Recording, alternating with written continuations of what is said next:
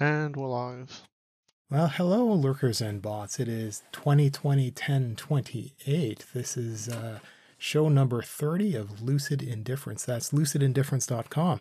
Check out our website and look at our clips and see if you like what we've got. And if you do, check out our other shows. We've got uh, last show, uh, number 29, going up live. I think it's tomorrow, isn't it, Minion? Or are you still queuing a whole lot of stuff? All of it's cute, but I'll. I guess we'll just have it to this Wednesday on Friday. Yeah, sometimes I will give you more clips than you know what to do with. And it's fine if you want to put more than one up during a day. And my my intention is to have clips going up even like right now, even today. So queued for like literally this minute.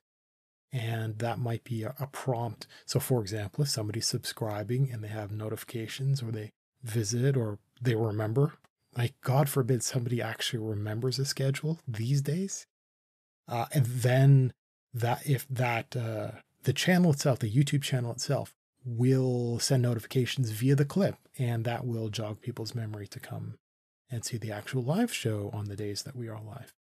And speaking of notifications, you've got a Twitter that has been set up. Congratulations. It is ugly and horrible and default, but it's there. But it's there. So this is a good start. It's plain default. I don't see how that's ugly and horrible. It's default. Well, their default is pretty incompetent. it's pretty ugly.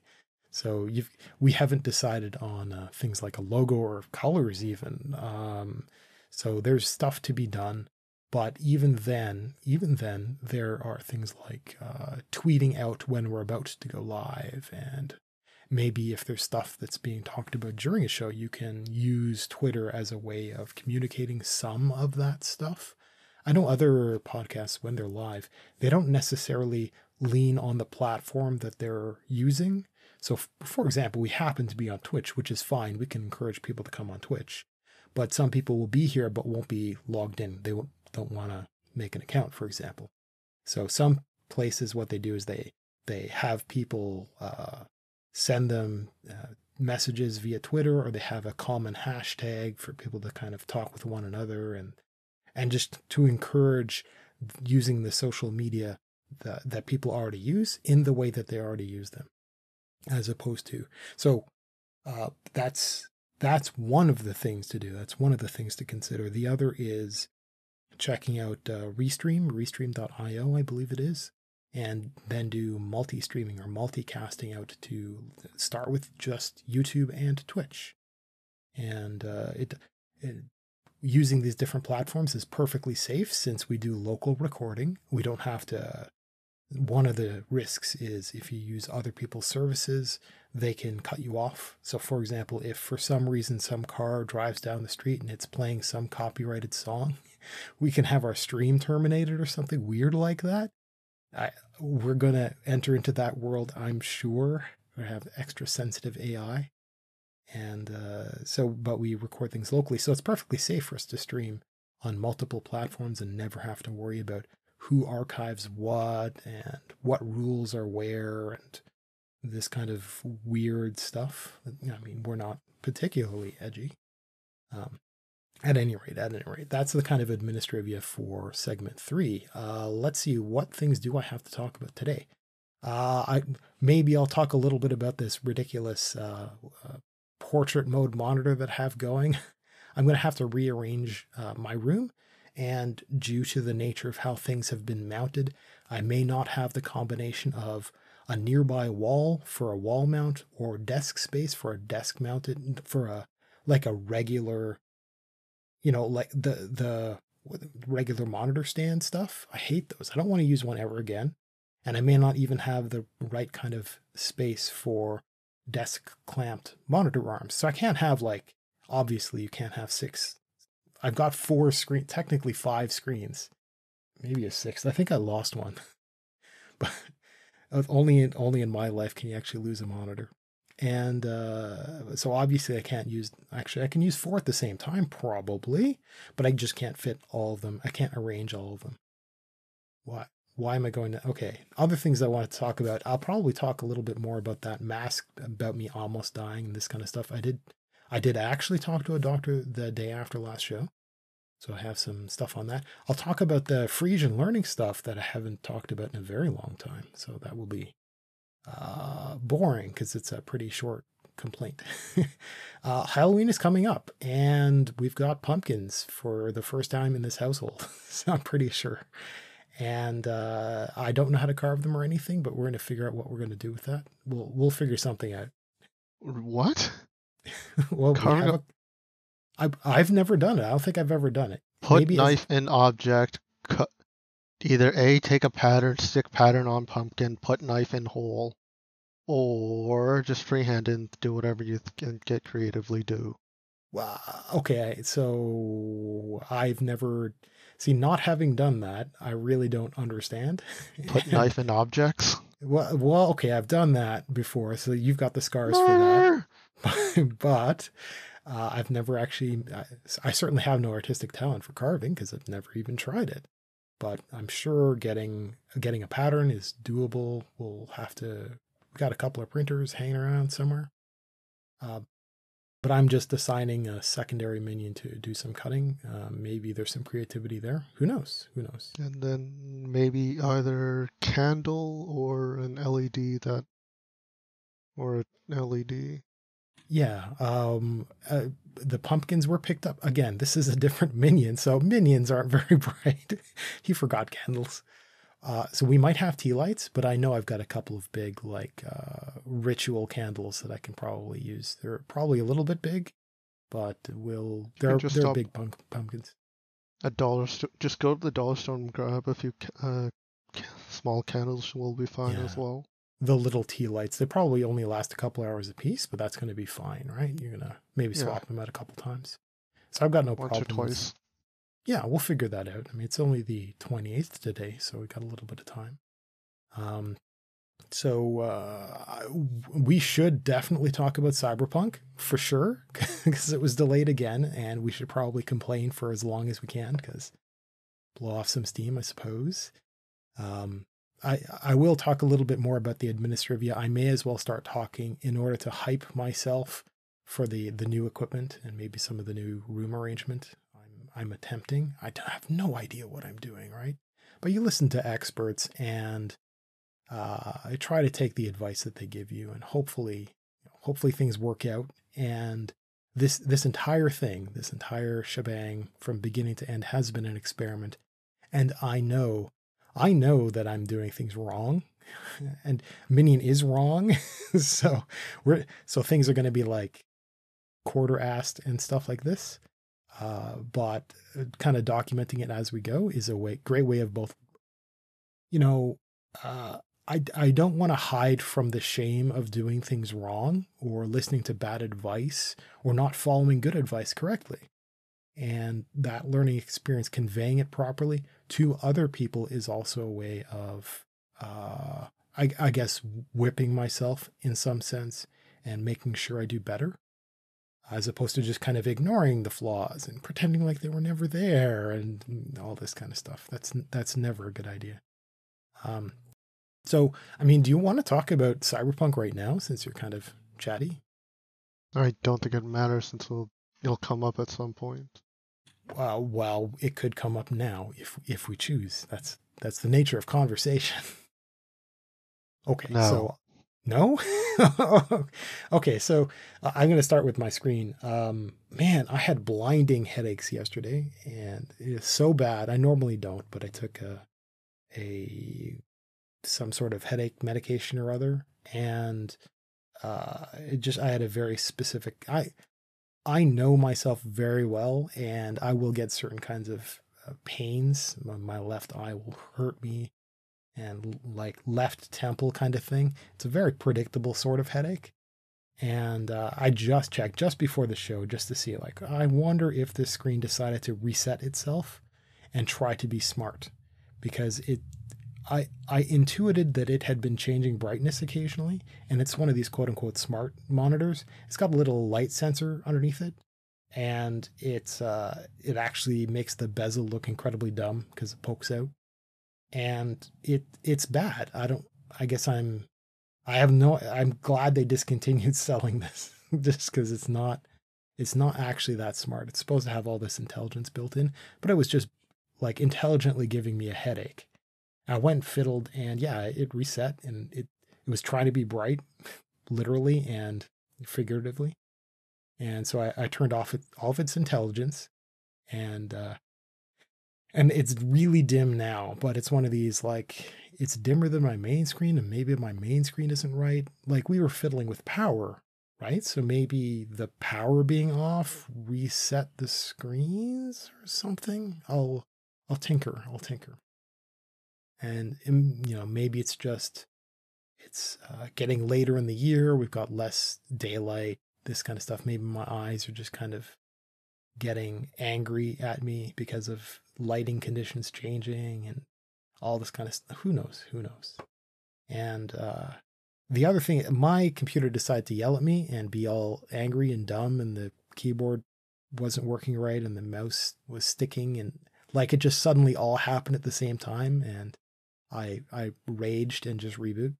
And the first thing I noticed is um, I the portrait mode monitor is default but it's default and it's still in landscape while it's booting up. So every all the everything is sideways.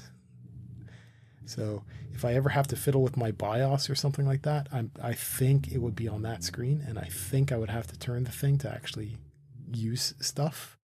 I'm waiting for monitors to come in with one of those. I don't know what the technology is. It's uh, you've got it in your phone where it can tell if it's right side up.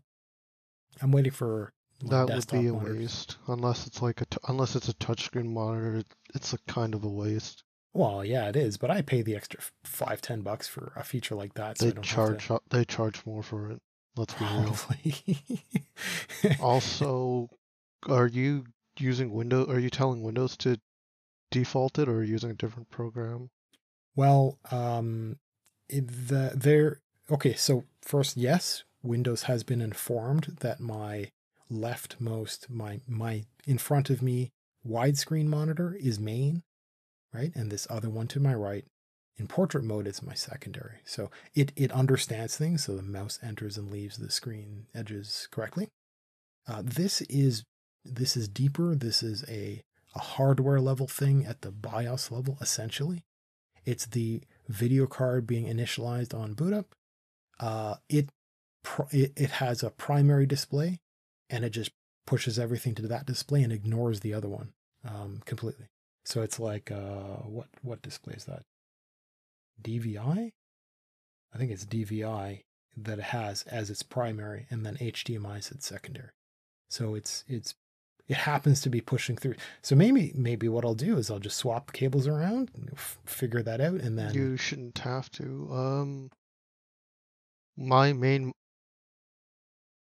you just got to tell which one's monitor one and which one's monitor two, and then tell them which one's your main. We can go through the settings, but it should be fine. I don't know what you mean by settings though, because this is literally booting up without Windows being there, right? So this is this is not even BIOS level because the BIOS, so the, the motherboard has its own video video card essentially cooked in, and uh, the that's what the BIOS has access to. It doesn't actually even know, it doesn't understand the video card at all. So I don't, unless there's some weird way of flashing some firmware in the video card. I've got no way of, of doing that, but it's really easy for me just to swap cables around and then tell Windows to to do things correctly. Well, you shouldn't have to. I this is a new installation of Windows for me, and all I had to do was just play within the Windows setting after logging in and everything works fine. Right. Even when it restarts. Right. But I was talking about before Windows is loaded, right? Be, while Windows is loading, its loading splash screen is on the wrong screen and is sideways. Not that that really matters since my computer boots up in seconds, but it's it's a nuisance of mine. It just means like if I press delete during boot up and I go into my BIOS because I want to fiddle with with some setting or other, it's gonna refer to the wrong monitor. But yeah, like I said, easy to fix, easy to fix. It's not a Windows thing, not at all. Um, so it's just you discover these these little nuances, these nuisances, but it turns out they're they're pretty easy to I think it's going to be really easy for me to fix. Like I could do it during the break, but uh, that would be dumb. That would be dumb. Um, so yeah, the headache is gone. It's one of these all day headaches. Uh, my main screen is kind of bright now, but what can you do? I don't know. Uh, yeah, yeah. So speaking of hardware, before I totally forget, I think this keyboard is finally crapping out. It's a, a fantastic Dell multimedia keyboard. It will probably cost me too much to get a replacement for. I've got two spares, and they're both Dell. they're exactly the same, but this one's got like extra buttons across the top that I mean, I use the calculator button every month, really, but there's a volume control knob that I like, like a lot. Um, so uh, I might just switch to to one of my other keyboards. The control key, uh, the left control key, not only is it a little bit wobbly, like it's really squishy, like really squishy. And it still works though. I'm not really sure what's going on. And it's actually got a dent in it. I use it so often that I've actually dented a plastic key. I don't think I've worn it away. I, I don't I don't know what's going on with that. It's not like it has some cover to it or anything like that. It's it's smooth, really smooth with this nice dent. So I think it's uh I think it's comical. I think it's this is one of these things that I would uh share on my Instagram or whatever the heck because the entire side of the keyboard is worn away from my hand cupping it and uh, riding up on the control key. So it's the stuff you learn. But I've had this for years, years and years and years. I think I actually, uh, I think I've had this for more than 10 years. I'm trying to remember when I bought this. Probably like 2006, something silly like that. And it's good. I think they still make this. Dell is great. I recommend Dell. This episode is not brought to you by Dell. It's not sponsored. It's not sponsored at all. Not yet. Speaking of sponsorship, Minion, have you ever thought about like getting an Amazon account and actually having the like the Amazon referral stuff, figuring that stuff out? Because I often refer to products that I'm buying or that I'm using or that I can suggest, and that I'm going to be doing more and more of that for the audio stuff that I'm going to start can. talking about. I mean, if that's something that you're, I mean, that can go I have on. no your, idea how it works and such, but I mean, so this is a 20% time. This is one of those things that would literally pay off. I mean, obviously it doesn't matter right now because there's no uh, the the the audience that we have that is interested in the stuff that I might be talking about. Um, they're not getting into podcasting right now, so they don't. We don't have shoppers through us, so our recommendations are kind of falling on deaf ears. But it is like a 20% time to think about. So put it on your to do list. And uh, it would involve going through old videos and replacing the links. And it just means that if a video is interesting and active and talks about certain popular topics and then it refers to products, it means that that would, I, I actually don't know how it works. But I would be interested, I would be excited to learn this kind of stuff because I'm the type. But I would encourage you to attempt to be kind of curious about these things because like it said, like I said, it literally pays off. Um, and I mean, there's more than that, right? Uh, but I know nothing about these things. What I always wanted to, to, what I envisioned for this podcast was me being the guy that, that more or less talks and helps inspire ideas and conversation and this kind of stuff and you managing behind the scenes as well as you can. So, figuring out community stuff and figuring out monetization stuff or platform stuff or right this kind of thing and uh but that require like that actually requires work like so i'm i'm doing i'm, I'm working right now technically speaking right have to improve my my clarity and my pace and my and all this kind of stuff. So that's stuff I do in my spare time. And and I do the talk, right? Um plus I do the editing and stuff. So I'm actually I'm pulling my weight, right? So I would expect like an hour a day because there are times when you're not even spending your 15 minutes a day. Just like I just need you to perform tiny actions and they're just not happening. it's so annoying. Um, okay, well, uh, I guess not, I'm not putting you on the spot anymore.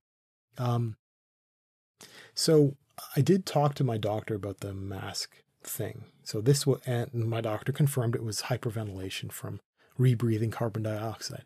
Basically, I had a bag over my face, and it's like having a paper bag, and you're you're huffing it, and that's what was happening with this perfectly formed mask. And it's the combination of the material and the fit, and uh, it's dangerous. It's dangerous. And my doctor is not willing to uh, step up to bat for fighting for this. So I actually I know some people, so I'm going to uh, talk with the uh, the province and a couple of intermediaries. So we've got so in in Canada is split up into provinces. So this is in the United States you have states. So it's kind of a parallel in a lot of countries where you have provinces, and our provinces have uh, distinct control over their healthcare system. And there are some laws and some things that are common, but there's there's quite a lot of so for example, for the times, for something like masks, I can actually speak to more or less local government and they can make decisions for the province. So that's that's the direction I want to pursue, even though I can I will kind of poke around in, at the at the um, at the federal level, at the Canada wide level. I'll send a couple of emails and and just mention this and uh, see see how they react. Right? I don't know that anybody cares enough because, like I said, if you feel kind of tired wearing a mask, it's pretty obvious what you do. if you're wearing a mask and you don't feel good and your breathing doesn't feel good, step outside and take it off. Not hard. It's still legal. Um, and uh, so so yeah so I'll, I'll, maybe i'll talk about that adventure as we go but i probably won't because that ends up talking about um, I, I wouldn't want to bring up uh, individual uh, people in administration or politics or whatever because some stuff happens way behind the scenes and even and whatever i learn probably isn't meant for general distribution and this is this some of this might be drama. I like being involved in political drama now. this is not the first time. Um, at any rate, at any rate, uh, I think that mask experience has actually um, kind of messed me up psychologically. I, I, think I'm getting nervous around wearing masks because of that. I, I, need to think about replacing my masks, and I need to think about re, like breathability and all this kind of stuff. I think because my previous mask, uh, it's not over the ear, it's not ear loop, right? It's uh, behind the head. So it's got two bands. One is behind the neck and it goes kind of around the chin. So it's one continuous loop. And the other is uh, kind of around above the ears, around the head, and around kind of the nose area. And they, uh, it, it's a it's a fine fit. It's just really awkward to put on and take off. Um, and so I want to replace it with with like around the ear loops. So I need to get a different one that isn't going to kill me. But I'm, what I'm going to do is I'm specifically I know I know people okay, so just hold on for a second while I say this. I'm going to get single layer, I guess single layer mask. Okay, okay, but but I'm going to have a bandana over it. And so that's my two layers and uh, I'll get something that is reasonable and that's going to be breathable enough. Like I'm going to right so it's the it's meant for like snot. And so this will be a snot catcher that's fine and uh, it so it'll it, it it should be good enough and it will have the appearance appearance that people are expecting of a mask if I need to pull a bandana down because bandanas are single layer remember they're not appropriate um, and uh, so that hopefully that will work out and that will be a different kind of fashion statement, I suppose. Like I have to think about these things now. What do what do people like who wear suits? What are they doing these days? You suppose we need to find some pictures of you know, politicians are wearing just ugly masks and stuff like that, or just uh, flat matte black masks. Which uh, this at this point, I'd imagine just whatever they wear plus a mask. Well, yeah, it's. Uh, I'm. I'm I'm still imagining people like stepping it up and having. I don't know that a politician would start wearing patterns or anything like that, but I mean ties are a really really big deal, believe it or not. And so I'm like, well, maybe, you know, uh, and it's it's one of these things where if they're, uh, it's not like a, a virtue signaling thing for them to wear masks, because for uh, a lot of politicians under certain circumstance won't will take it off if they're doing like a speech or something like that. But if it's in front of a microphone that's being shared for that moment, then I I don't know. I don't know. Uh, I haven't actually looked at. So there are regular updates. So the health minister for a province will actually you could there are YouTube channels right for this kind of stuff. So you, I mean, if if anybody here is interested in what the heck is happening in Canada, you can actually poke around and I think it's what canada.gc.ca or is it something like this? Oh man, I don't even know my government's website. Minion, go be useful. find, find the Canadian government's website.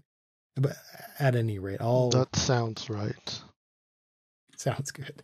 Every, everything so uh, gc.ca is everything official government, and we've got an official COVID thing, but it, it's weird because it's actually hard to find the individual like little YouTube channels for that for a province's uh, health department that would have these videos recorded, and you can actually get the the the pr- provincial health official giving rambling off the numbers.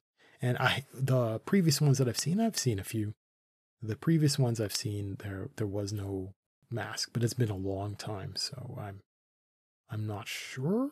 I don't think I'm misremembering. And they share the mic too and everything, so I don't know. I don't know what drama is happening at the governmental level these days anyway. But but uh, I still wouldn't be surprised if we had like uh, masks and ties matching. it's just it's just so odd. This is so odd. Oh, Halloween is canceled in Ontario. so I was uh, I was wrong about Halloween. Uh, they there is pressure on that. I don't know if it's going to be respected at all. So Ontario is our highest population province. It used to have our capital in Toronto. Um, I think uh, we moved our capital to Ottawa after we burnt the White House down. I can't remember the the drama, but uh, it's in Ottawa now, which is also in Ontario. And our oldest population is through there and then Quebec. And uh, I think Quebec has it pretty bad. I actually don't know offhand. Um, but it was, I think it was Ontario, then Quebec, and then I question mark for the rest of the country in terms of effects. And I don't know how big Halloween is in Quebec, but it's always been big for me. So so uh, it, it would. I mean, I will still give out candy, regardless of what's going on. Right? I'll still be. I'll still be sitting out there in my in my mask. I'm not going to wear a mask behind my mask, so it's not going to be a, a proper mask. It's just going to be a mask.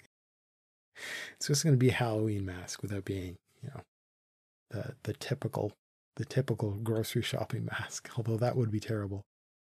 Hmm. Have you seen people walking around with like uh, like stormtrooper helmets and stuff like that. Get pictures of that. Like, or is that only in America? Because they're just like that. They're just weird.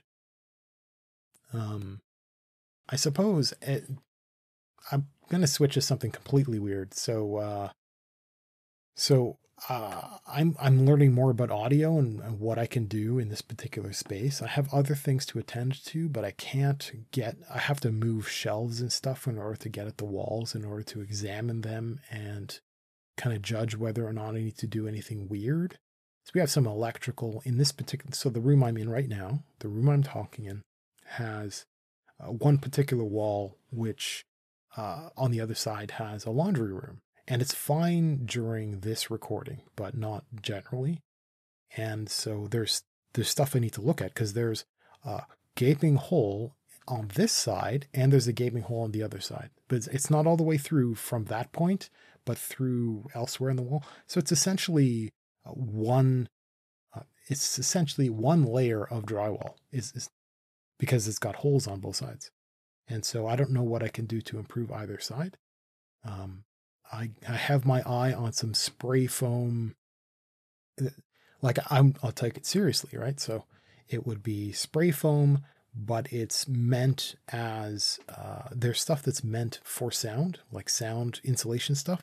There's stuff that's meant for insulation, but the stuff I'm thinking of, because I'm doing it right, is you're never going to offend somebody if you're spraying something in the wall for like a crack if it's like 1500 degree Fahrenheit fireproof sealant.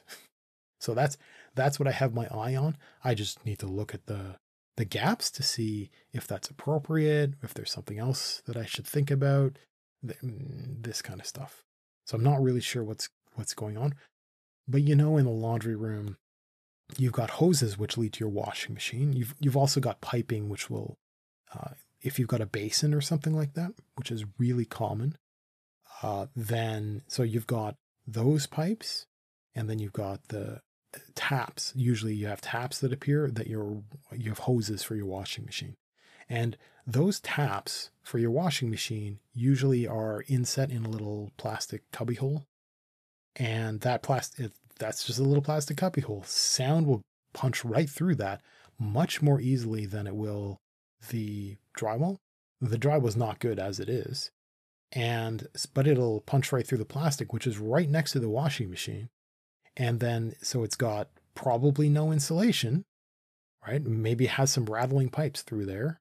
And it's got that void, which is going to be kind of meaningless. I mean, it, it's if if it's sealed on one side, then the void inside is meaningful. And then it hits the other drywall on, on the room side. And the room and there's like and it's terrible drywall. And so it'll just punch right through. But and it's got actual holes in it because it has it has inset boxes for uh, there's like acoustic cabling that uh, runs through because this this room used to be uh, like like not a theater but you know one of these kind of like secondary living room type of things. So it used to be wired for stereo speakers and such.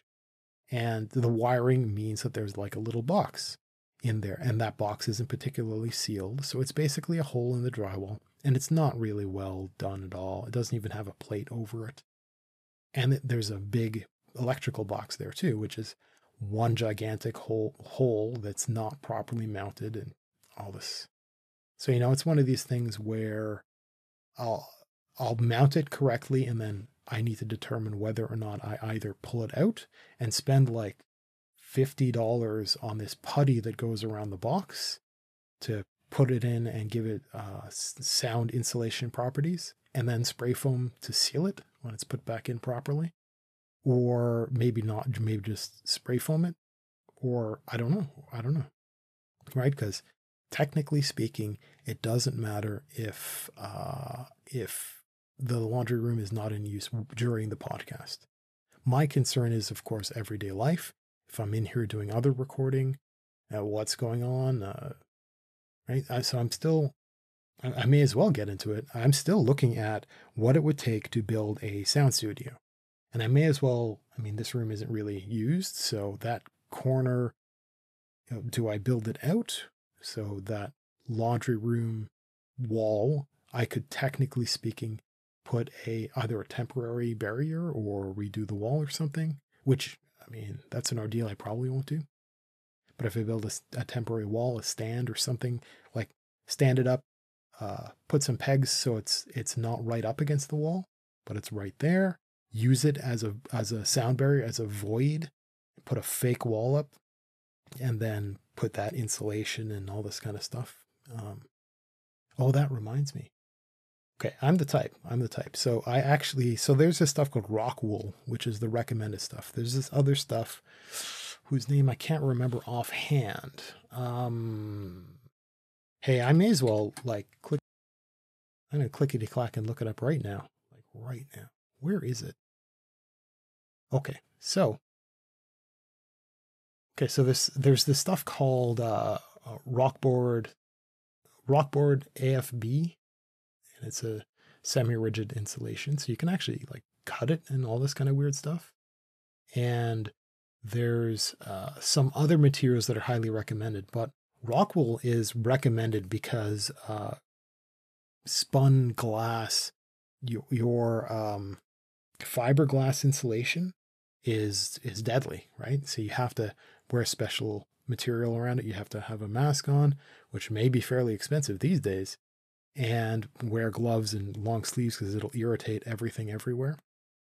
But I really don't trust that because it's one thing to have it in your walls, in your outside walls usually, yeah, because you then put a layer of well, usually have a vapor barrier on top of it, which is a great start, and then you have drywall on top of that. So it's it's you're safe from it, just living in your house in a room that happens to have fiberglass drywall over there somewhere.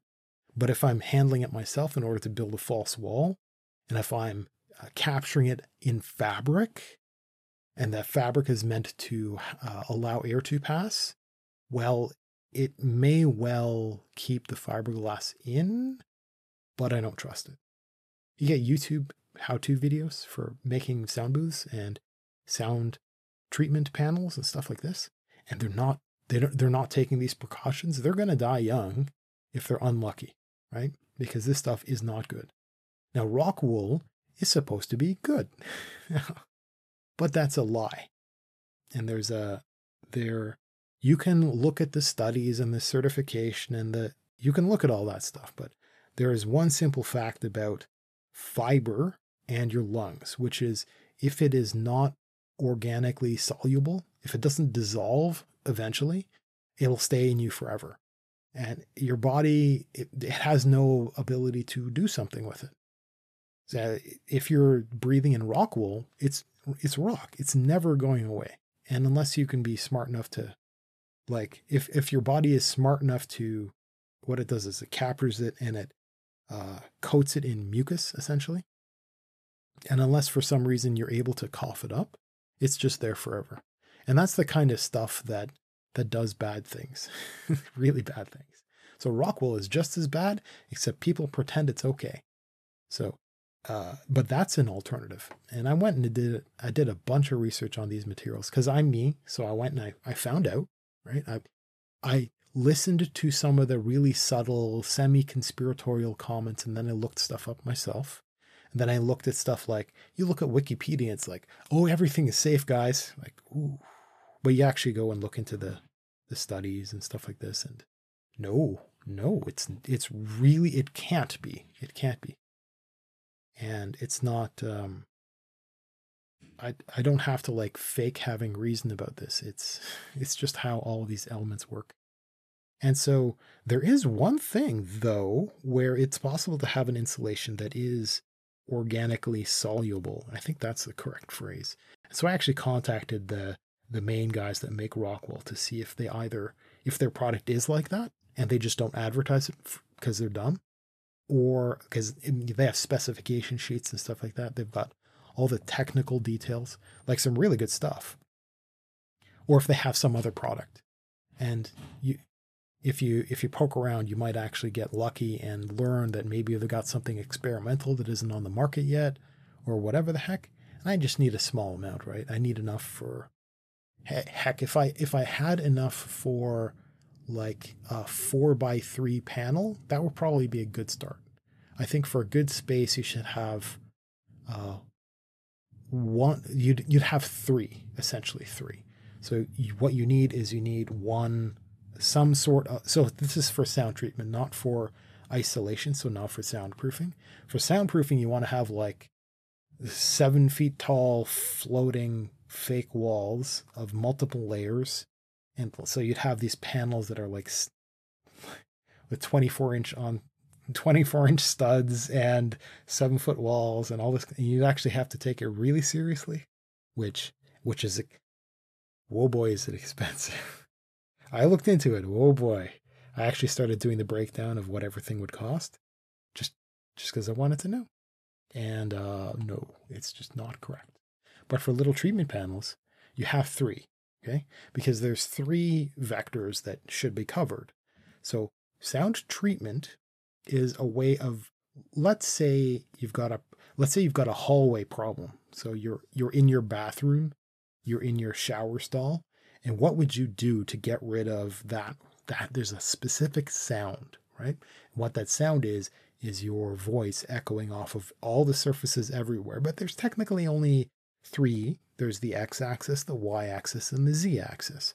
So if you're standing still, like you're sitting right now, your x axis, so one axis is if you were to reach your arms straight out left and right. So if you, when you talk, some of the sound goes straight out that way. Well, it goes in a bubble, right? But you've got a wall directly there. Say you're in a square room, which is awful for audio. Then you've got straight in front of you and behind you. So you can imagine you're speaking. It it's uh, the sound bounces from this the wall in front of you and then back washes back over you, and then you've got up and down because your voice will still be heard and it'll still you a lot of uh, if you've got like a little shower stall, it usually has a tiled ceiling. But if it's in a regular bathroom, it might not. It might just be a really tall ceiling that doesn't get splashed just because it's so far away. But it's still a problem if you were it's the same kind of problem in an empty room. And if you wanted to sound treat, you'd have to have something either behind or in front of you to take care of that vector, that direction, something to the left or to the right of you to take care of that direction, and then something above you. And if all these, if you have three panels, then that's good enough. That's good enough. Uh, and I had one guy, it's I had talked about him before. It's uh, oh man, why can't I remember his name? Mike DelGaudio did uh, an adorable video with him in a bathroom, and uh, and this is a perfect example. He he is somebody who is aware of the dangers of fiberglass, and he is handling a bare fiberglass panel with only half of it with a sheet on it, even though he knows and has talked about the dangers of fiberglass. It's just like, no, I want him to live. He's he's a really nice guy, and uh, and so that's uh that's that's but he demonstrated it in a in a bathroom. And so I but I would take it a little bit more seriously if you're mounting something uh not quite on walls but away that is that is even more you you never think about some of the things that are around you just how much engineering goes into everything and audio engineering is there is an ongoing joke that like quote unquote real engineers have about how kind of offensive it is that the concept of audio engineering exists because like it's not, it's, it's not building things right? It's not like uh, but it's it's still really really silly hard. And there's some people that have calculated eh, there's no real way to do it the right way. But for certain ranges of sound what materials are effective at doing what and at what thickness.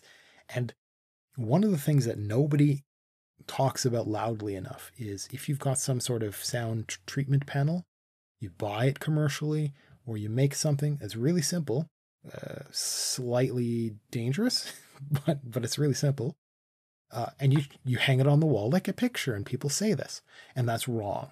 That's wrong because the there's the material itself and there's the wall behind it. And the idea is you're changing how things reflect.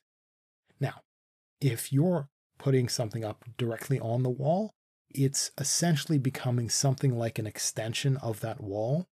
So it's it's the same thing more or less as you having that box with a piece of drywall closing the back. That's what happens when you're hanging it right up against the wall. So it kind of acts like that. And that is different that is different than if you were to hang it on a peg and keep it. Uh, and good audio engineers calculate well how far away is good. How how effective is it as it moves further away from a wall?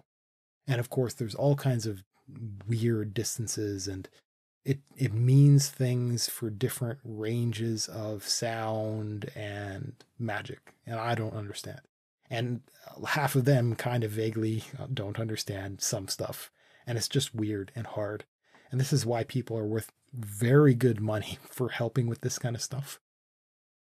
But but i mean i've only got so much work, space to work with. So there there's there would be, need to be a way to hang a one of these panels three of these panels really uh, x number of inches away from their surface And so the one on the ceiling would just be hung by hooks and wires.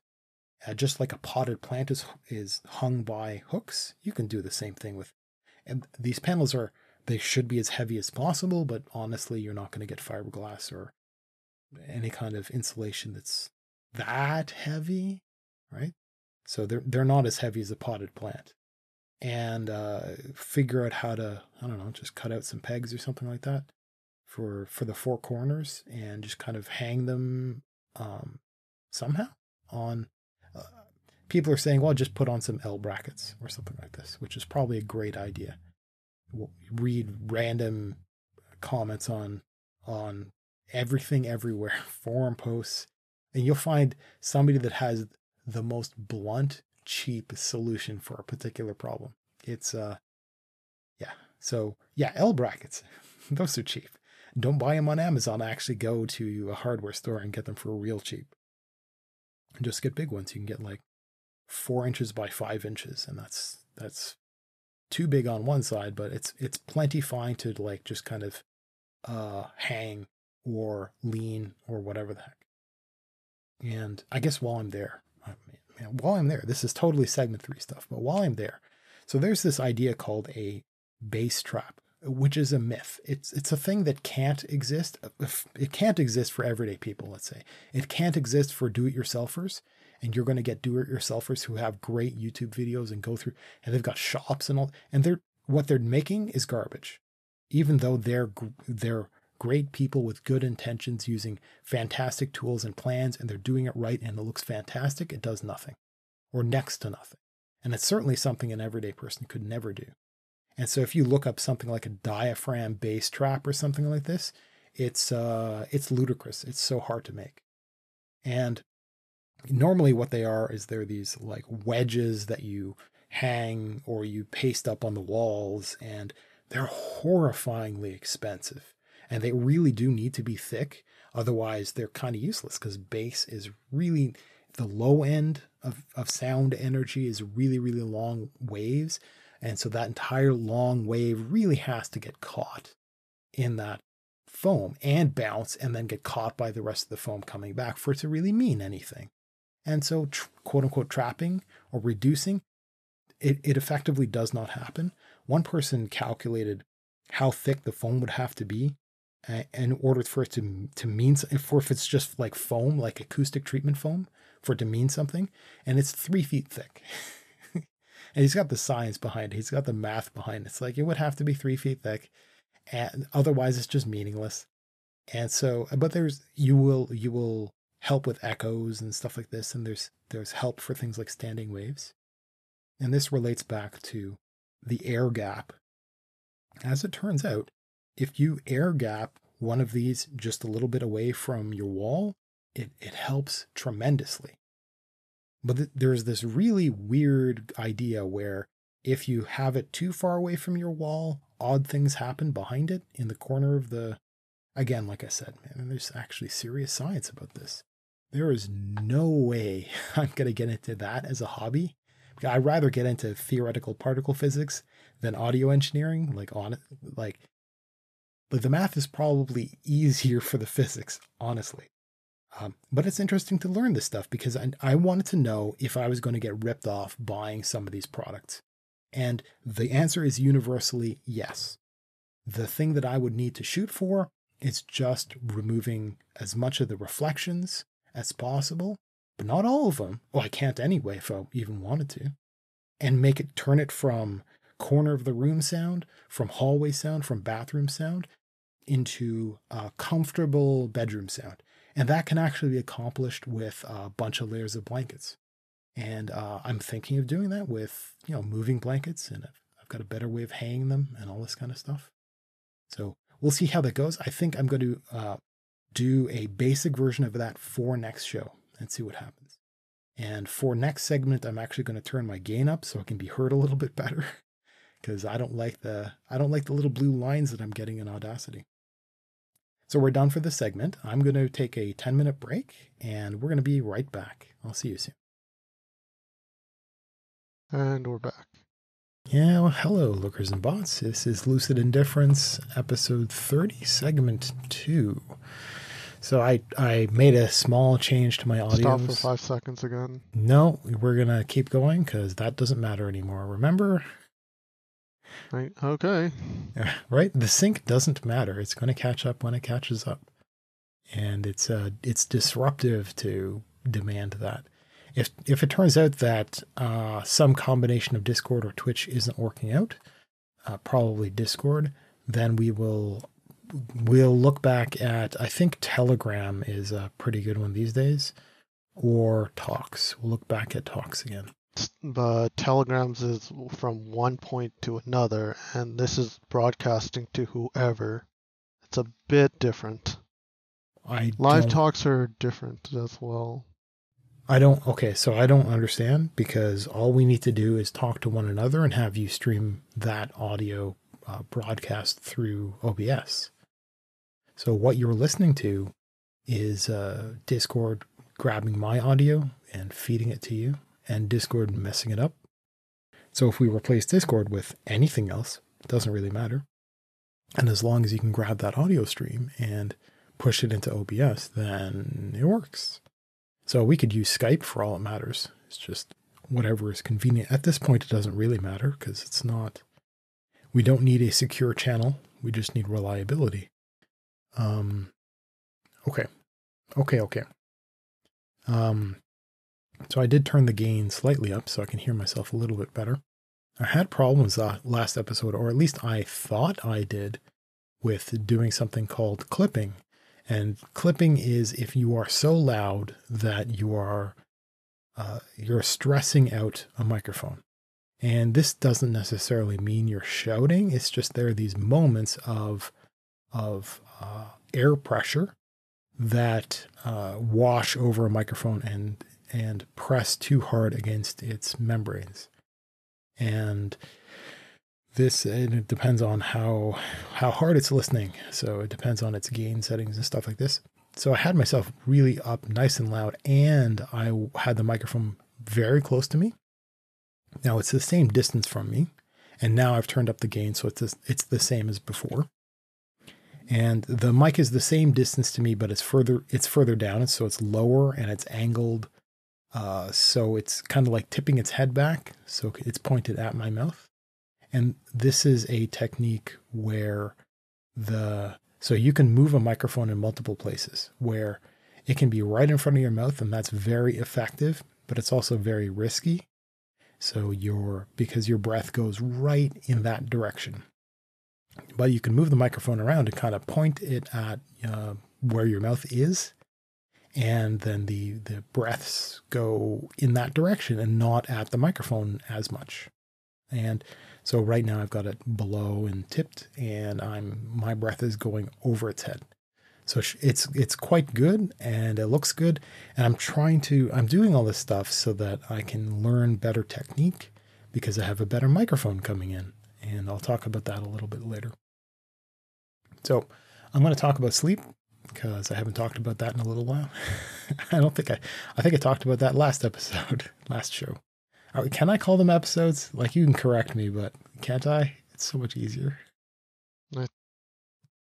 They're essentially, yes, they're somewhat different meanings, but they essentially mean the exact same thing. Well, I think the idea of episode is is from episodic, so it's regular occurring.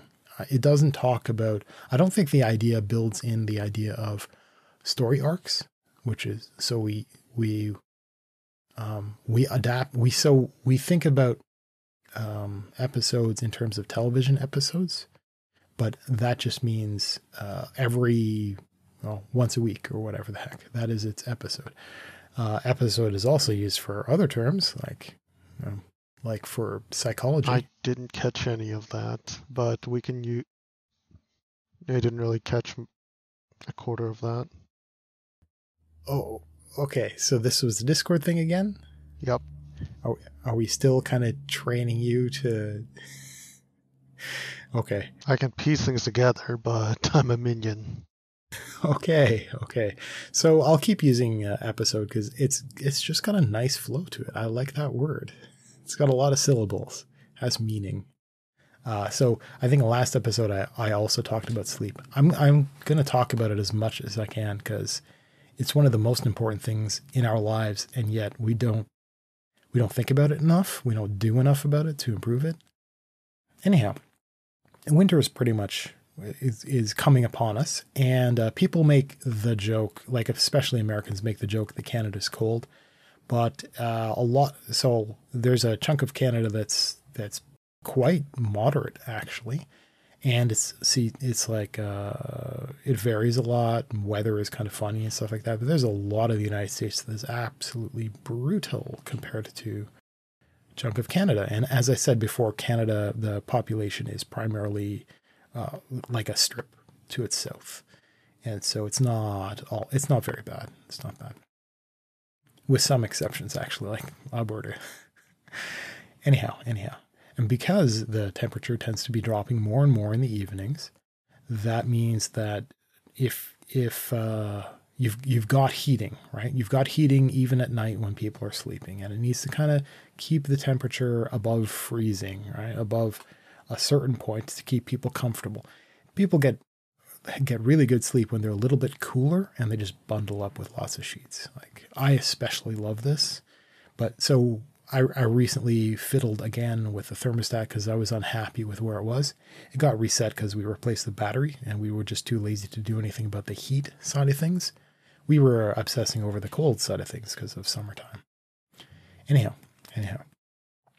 So uh, I got woken up by the thermostat, and this is an unpleasant experience to say the least. And I've had a, this has been a nightmarishly awful thing for years everywhere I've ever lived with every house.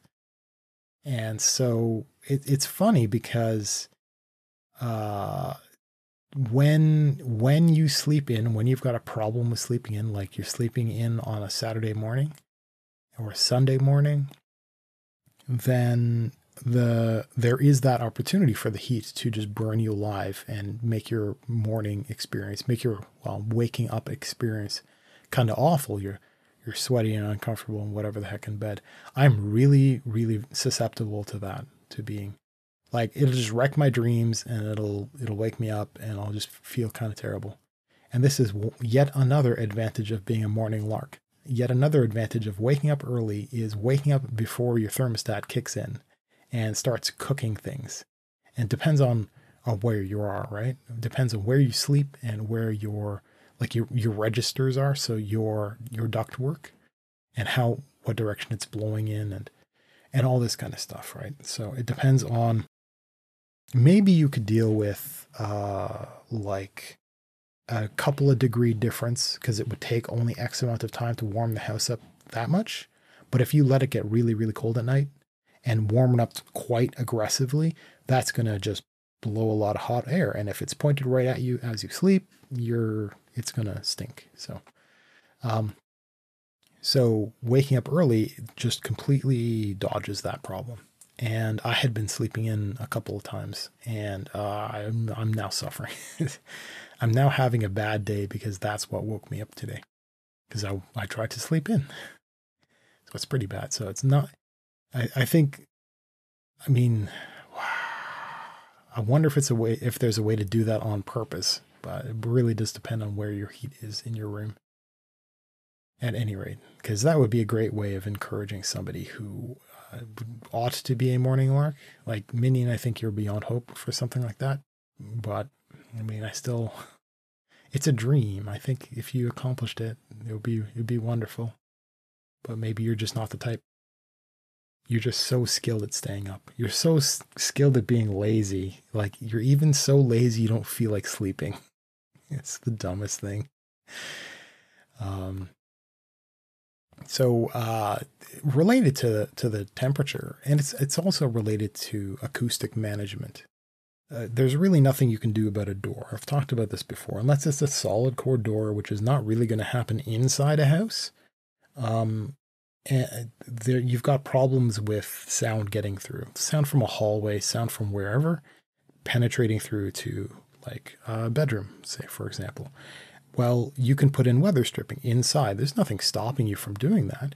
And that helps both with acoustics, like if you seal off so that air can't get through. So check to see if if light can't get through, air is probably not getting through. It's pretty safe. Get a flashlight, somebody on the other side of the door, and and just check. And if you're able to weatherproof it and seal it all off, hey, that's great. That's going to be okay for sound, right? Oh, just okay. And if you get like a something on your sill that bubbles up so that your door pushes up against it and it's got a good seal that, down there too, especially down there, then it's also going to be important for cold because if you've got a room down on the first floor, let's say, and, and it's near a doorway, like an outside doorway, you get all that nice cold air as soon as people are coming in and out. Uh, it will just there is this nice layer of outside air that rushes over everything and it will find its way into a room. So it's really important to put any kind of barrier you can against that. And I actually purchased uh, a, a web, it was like a kit that has a little sill that I can glue down outside the, like under the door essentially and uh, weather stripping and more weather stripping. And I've got I've got experience with the weather stripping. That's trivial stuff to to st- It's like just you peel off a thing at the back, and you stick it up against the frame, yawn, right? But I've never fiddled with the, the little the the under the sill stuff, so the underside of the door stuff. So that was a new experience. And uh, what I was given was absolute trash. I don't know what they were thinking with it. It just doesn't work. Uh, so it they get it in like a garbage bag. I'm just sending all this junk back to them, my half-assed attempt, and it, no, I'll I'll take my money back. I'll take all of my money back for that mess, and I'm not going to be forgiving about that kind of thing, because so you can imagine a uh, it's it's a convoluted shape, right? But it was shipped flat. It should have been shipped as a bit of a dome um, but it was shipped flat and it was shipped with a couple of strips of adhesive, right? And, you know, normal kind of adhesive where you peel off a backing and then you get the extra sticky bit that you stick on. In this case, there's already a little sill down there. So I would stick it onto that and, and essentially elevates it into this squishy thing that would create a great seal. And, uh, but this was like this, t- whatever this was, this glue, it just came off of the actual material. It wasn't, there was no little protective film for me to peel off. So it just, it was completely useless. Uh, so I, I tried, uh, I had double sided tape for hanging mirrors and I tried that, but that didn't work out. Uh, so I'm, I'm not gonna, I'm not gonna mess around. I'm not sure what I'm gonna do with that space. Uh, there are things that I can buy that just like little, they're like socks on the bottom of your door. And I'll probably get one of those.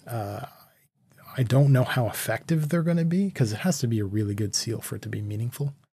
So there might be some combination of that in my future, as well as uh, some sort of velcroed over the door blanket, which I mean, that's better than nothing, but it's not very good. It's a lot of money, which is annoying.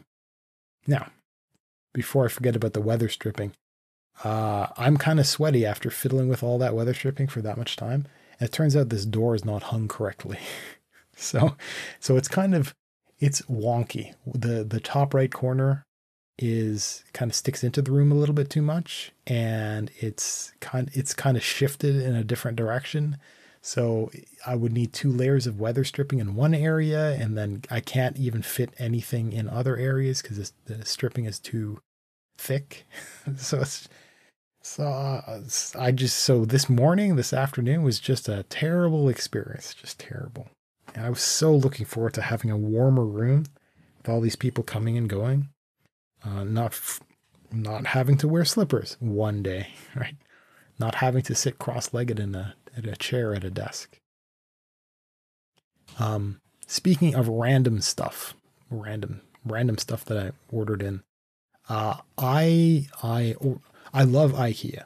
So uh, I'm not going to ever really suggest Amazon to other people, even though I'll I'll talk about the stuff I've gotten on it and I'll link products and things like that. I'm not proud of that, but IKEA, I'm always really impressed by IKEA. So it's it's it's I would if I had choices, there's there's a few companies that I will definitely go to. And IKEA for just random cool stuff, I'll, I will go to them. Even if it's slightly more expensive, it's definitely more reliable than buying from whomever on Amazon. And so I was I was looking at all kinds of stuff because I was thinking about getting a different desk because I needed one of a different size because I'm rearranging this room. And uh, I I can't even remember what I ordered, but I ordered a couple of little things, and they first I ordered a mirror. That's right. So that was the one thing that I ordered, and maybe something else at the same time. It's that mirror. I mounted it. I mounted it with. I wanted to mount it with tape, but I'm like had a conversation with a friend, and he's like, "Well, uh, okay." So I did mount it with proper screws and stuff like that. So okay, fine, fine. So it's really up there well, and so I'm happy with that. But when they shipped it to me, they also shipped an ironing board. I didn't order that. They just they just shipped one. And so I, am like, well, I don't really want to deal with having to return an ironing board. And so I just had it hanging in my hallway uh, down by my front door with most of the packaging so I could technically wrap it back up and maybe ship it somehow, I guess. Uh, so if they like call me and ask me about this, they figure out the mistake they made. I'm like, okay, well, I've got it. I don't know how to ship it back. I'm not paying for it to be shipped back. And it's an ironing board. That would kind of cost as much as the ironing board does. And I, I looked up on their website for that ironing board, and it's a good one. It's a really good one. It's, it's a little bit torturous because I would have ordered that ironing board had I. I mean, that was that was on my radar. And so I, I'm like, okay, well, I'm going to leave it there and wait. And I, the other day, I got an email from FedEx saying, Your package has been successfully delivered. I'm like, What package? And go and check outside my front door. Okay, was it stolen? Oh, And, uh, and no, no, I, I, I, looked into it further, and apparently it was the uh, the FedEx acknowledgement of delivering that IKEA package from like a month be, from a month previous. I'm like, okay, what? And then I get a satisfaction survey from IKEA. like, hey, how'd our last delivery go? I'm like, oh, okay. So what happened is somebody somewhere messed up and IKEA had an investigation going through FedEx. And at, there's some expiry and it elapsed and the mechanics kicked in uh, FedEx gave up on it. They couldn't find the package, or my the the investigation into my shipment didn't get didn't go anywhere, or maybe IKEA gave up, and IKEA closed that order, which is weird because I mean I had all of my pre, as far as I knew. I mean, they it's, it's just the oddest thing. So they send me an email. So I'm like, okay, well, yeah, I'll fill that survey out. you guys were great. Thanks. this was a really great experience, guys. Do that again next time. I'll, uh, it won't say no. Um, and it was not an inexpensive art. I mean, it's IKEA, but, but still, it was good for, it was good even for IKEA. And, uh, so now I've got an ironing board. So that actually, that works out rather well because I needed something to like fold other stuff against and treat one of my walls. So I'm like, I'm to do the most budget rearrangement of this room for audio. And I think it's going to work out thanks to IKEA's wacky ironing board. I'll just lean it up. It's a little bit soft, but I can put stuff over top of it and, uh, and kind of treat one of the walls. So that was an interesting experience. Like, okay, life is just weird. Life is just like that. Um, Oh, um, yeah. Before I forget about the pumpkin thing, uh, Minion, do you have any value for pumpkin seeds now that we're technically going to have access to pumpkin seeds? The phrase was asked. No. No. um, I don't know what to do with pumpkin seeds. I don't remember particularly liking them, but it sounds like work trying to get seeds out of the mush. So I'm not sure. You just rinse them with water and then just oven bake them with seasoning. But but I but I like I have to separate seeds out of the muck that gets scooped out. So that sounds like work. I mean, I could make you do it, but I I don't I can't remember liking pumpkin I'm not seeds. going anywhere near that pumpkin. Those pumpkins. You're not gonna like bathe in the guts of pumpkins just for kicks. Uh, We'd need a lot of pumpkins. we, we we we would. I mean, I wonder if there is some sort of of Twitch thought who would do that and then sell it. I should suggest it somewhere and get somebody to, to turn that into some bad meme. um, pretend like it has happened and uh, and yeah, pass a joke around. Um, and for for our listeners in the future who have no idea what joke I just made, there was a woman who sold her bathwater online and actually made quite a lot of money from it. was it just a one time or was it multiple times? It was one time, and then she did condoms, Oh my. and that sold out. Oh my. Maybe you shouldn't have said that because I'm probably going to edit that out. That is a little adult. uh, I mean, were they used? I'd imagine no. Okay, good. So, because there are custom printed everything, right? I was just looking into custom printed stuff and uh, not for this show or anything weird like that, but somebody was asking, um, they wanted to know if you could buy a Frisian flag anywhere or shirts or something like this. And uh, you can buy things like this from the Netherlands directly. So, so for for our listeners, so I had been interested in in following the Frisian language, which is a language which is the minority language in the Netherlands. The other is Dutch, and almost everybody speaks English as well. And it's a little weird. They're great with languages, so it's like Dutch, English, and Frisian for some people in one area. And I'm interested in that because I've got some family lineage that goes back there and stuff like that. And it's the closest cousin to English, so I was learning it. That's kind of stalled but I just got a message from the developers of that program thanking me for my feedback, which was ludicrously extensive. And I, I had only covered two weeks, and they're seven weeks in now. I just kind of gave up after a while. I need to look at it again, right? And maybe I'll just get them to to bring me into the second course when they revise things, and then I'll just take it really. I'll take it more serious, more. Anyhow, so that's why I'm paying attention to like these Facebook groups and things like that that have to do with the Netherlands or Dutch culture or Frisian stuff and things like this. And so one person was asking, well, where can you where can you get this stuff? You know, uh, um, and I I bought I think it was on I think it might have been on eBay. I bought a couple stickers just because I thought it would be cool, and I want to slap one over top of my the Dell logo on this cheap laptop that I've got just and it would be adorable. And if I'm if I'm out on the town, if I'm I'm typing on my if I'm working on my book some in some coffee shop, this was a dream of mine. I probably not going to do it these days. Uh, and somebody recognizes that, then hey, if, if it it's ridiculously rare that I could, but if somebody recognized that, then I would make a friend that way. And if if somebody goes, "Oh, that's so cute," you've got little hearts on that then that's a conversation starter. It's like having a small dog. anyway, just the uh, just earlier today, somebody was asking about where you can get flags in a shirt. Um, and it's it's really really ridiculously expensive shipping to get stuff from the Netherlands, and I, I'm not.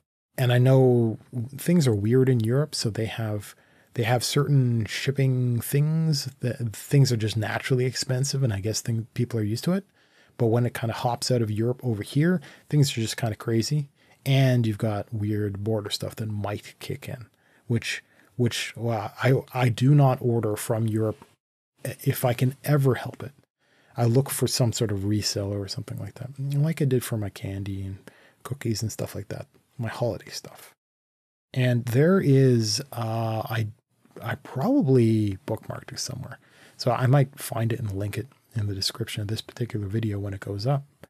Um, there are services that will print anything on anything for you.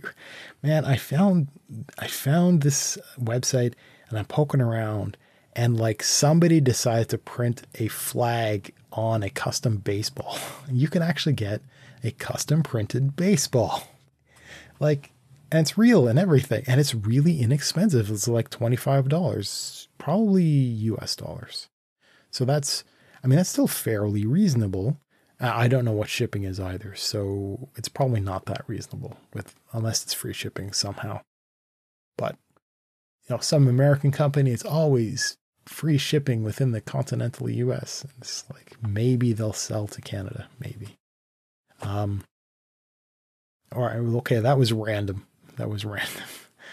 Um yeah, let's talk about Cyberpunk. Like we got 24 minutes. We got to got to rant on about this. So uh, what what the heck is the full name of the game? Cyberpunk 20 something?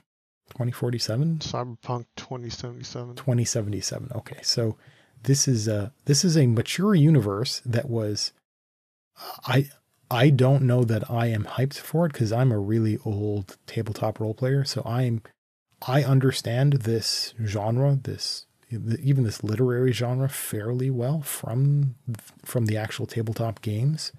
So all these all these posers liking this game. I mean, they're liking it as a game. I'm I'm liking it as I like that this category of game is coming out. And there's a big big hype hype train, I suppose. I mean, I I was never on board the hype train. So until like Keanu Reeves made a splash for some reason, he got memed for being himself.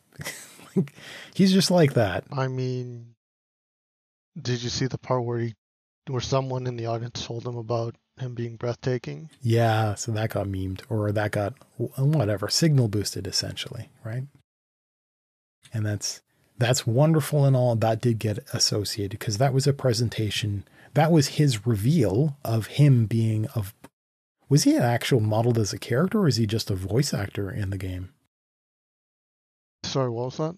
So Keanu Reeves is is he as a like is his image modeled into the game somewhere as some character or they took everything they they took his physical appearance and remo- and modeled it into the game did some alterations and called it Johnny Silverhand. Oh.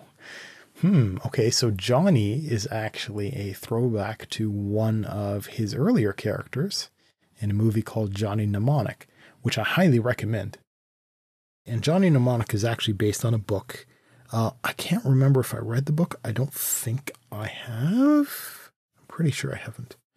And if you if you watch Johnny Mnemonic, you will know exactly why he was hired on to be Neo in the Matrix. Because it's like I've joked that that Keanu Reeves can't act, and I maintain that that he can't act.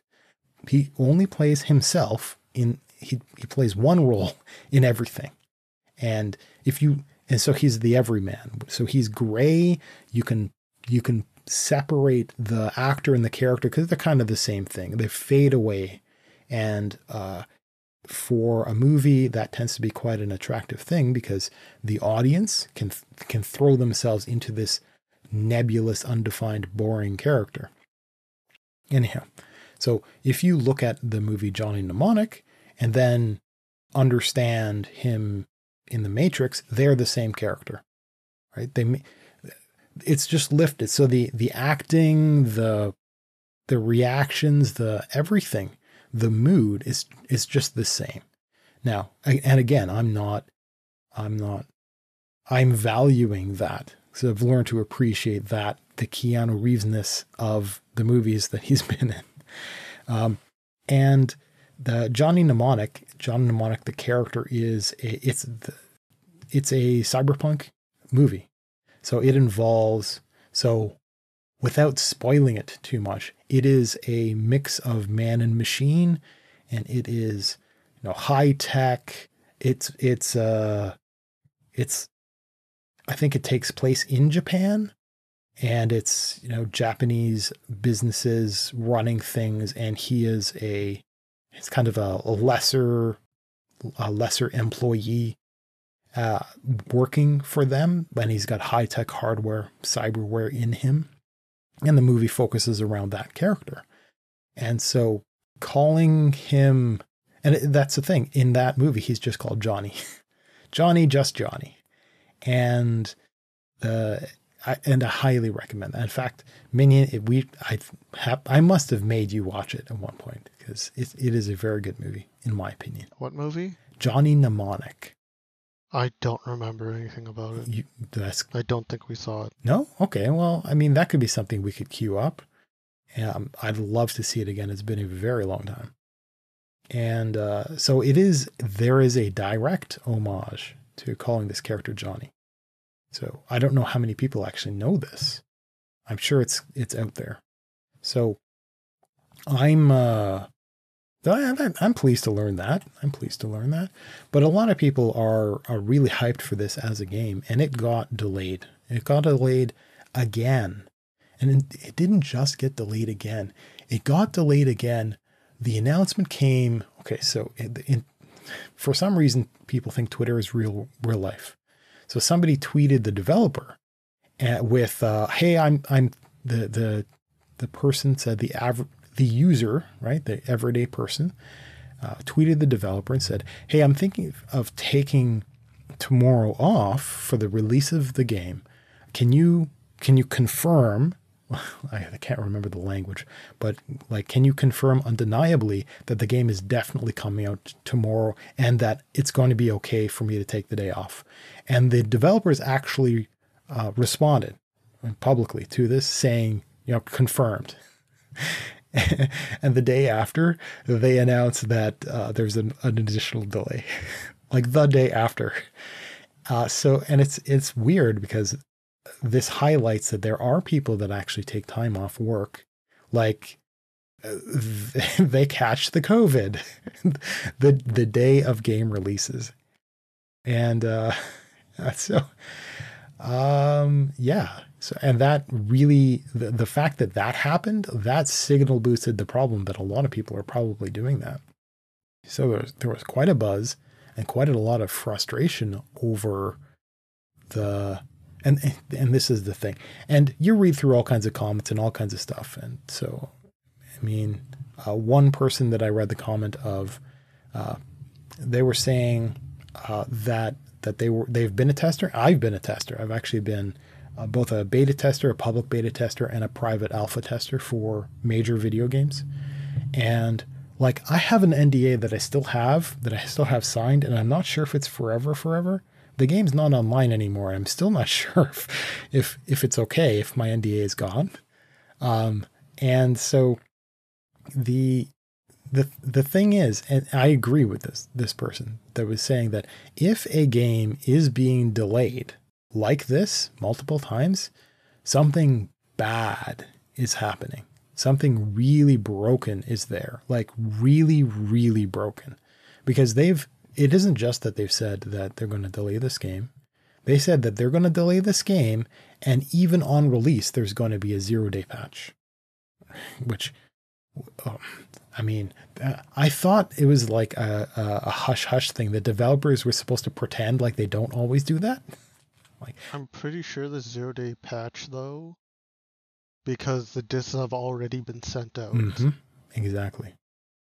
So maybe, and with the extra, and since they pushed it back, more things, possibly more game breaking things have been found.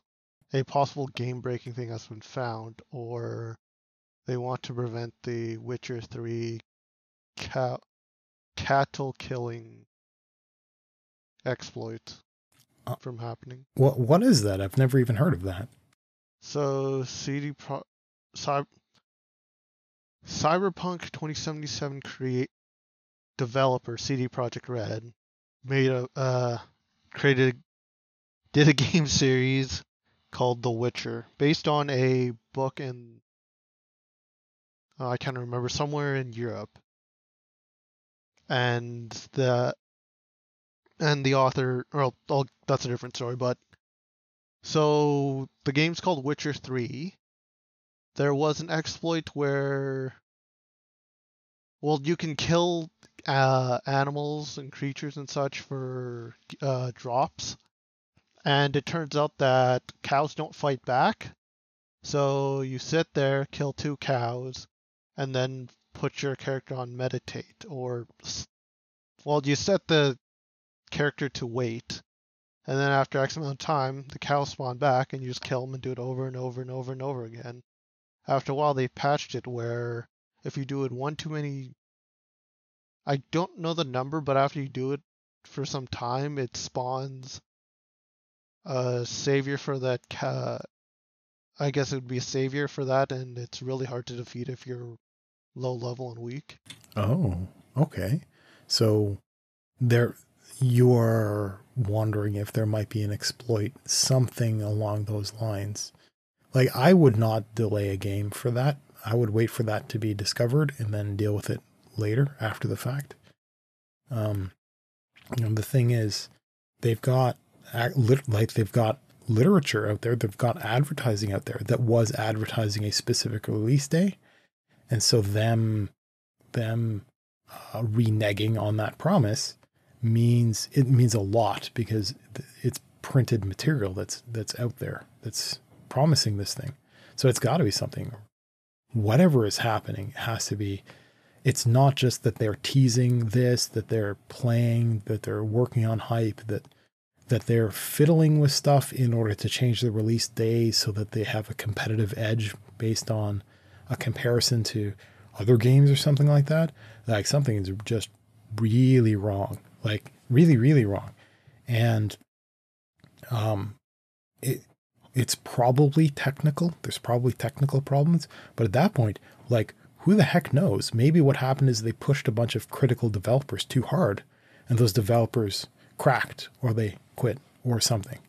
And they were they were working on a very important zero day stuff and the next people the next programmers who inherited that effort uh, can't comprehend it because they're not nearly as good as those developers and that just grinds everything to a halt that's the kind of stuff that can happen that if the developers don't aren't managing their people correctly then the it's like I've I've talked about. Uh, I had talked about. I can't even remember the name of the game now. Um. It's got a strong A name. Uh, what's a terrible game? Oh, okay. Well, good. I'm glad it's kind of purged from my memory now.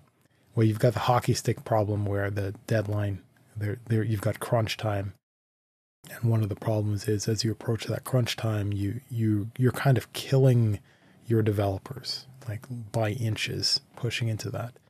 And if Cyberpunk did that and they started losing people, which maybe that happened. I, I, I suspect something like that. I suspect the combination of man, manpower, brain power somehow, and uh, and major problems.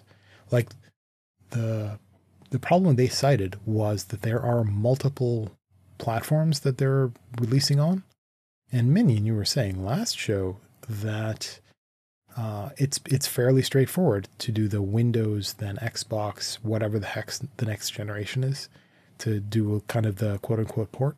That that's straightforward, but they're doing that and well, it should be easy. I don't know much about how software how the software works, but that's how it was touted for a while. Yeah, I mean that's that's the entire point. But uh, I think nobody really knows for realsies how easy things are because uh, now in reality we have games that are coming out and then stressing that mechanic. So it may well be that uh, this game isn't properly working on some of the platforms because there are these fundamental issues with. I mean, who knows? Maybe they're pushing uh, extra super advanced new graphics technologies and they just learned that things don't work the way they expected with the, the actual hardware in the real world that they now have access to like odd things happen odd things happen so a lot of people like i just i can't be hyped anymore i don't i don't something happened to me a while ago where i just stopped like i'm kind of dead inside for a lot of games I was, I was maybe I, I'm going to quote myself. Hang on one second. I'm quote myself on Discord. And uh, so I was talking with, with guildmates about uh, about the problem of hype with games, because specifically the the expansion for World of Warcraft is supposed to be coming up, and it's basically a new game. So it's kind of it's important to a lot of people because the game is is really old, right? So people have a legacy of playing it, which makes it a little bit more important. And so I was saying that, uh, to quote me, I want to be hyped, but not knowing means not anticipating because they don't even have an estimation for a release day.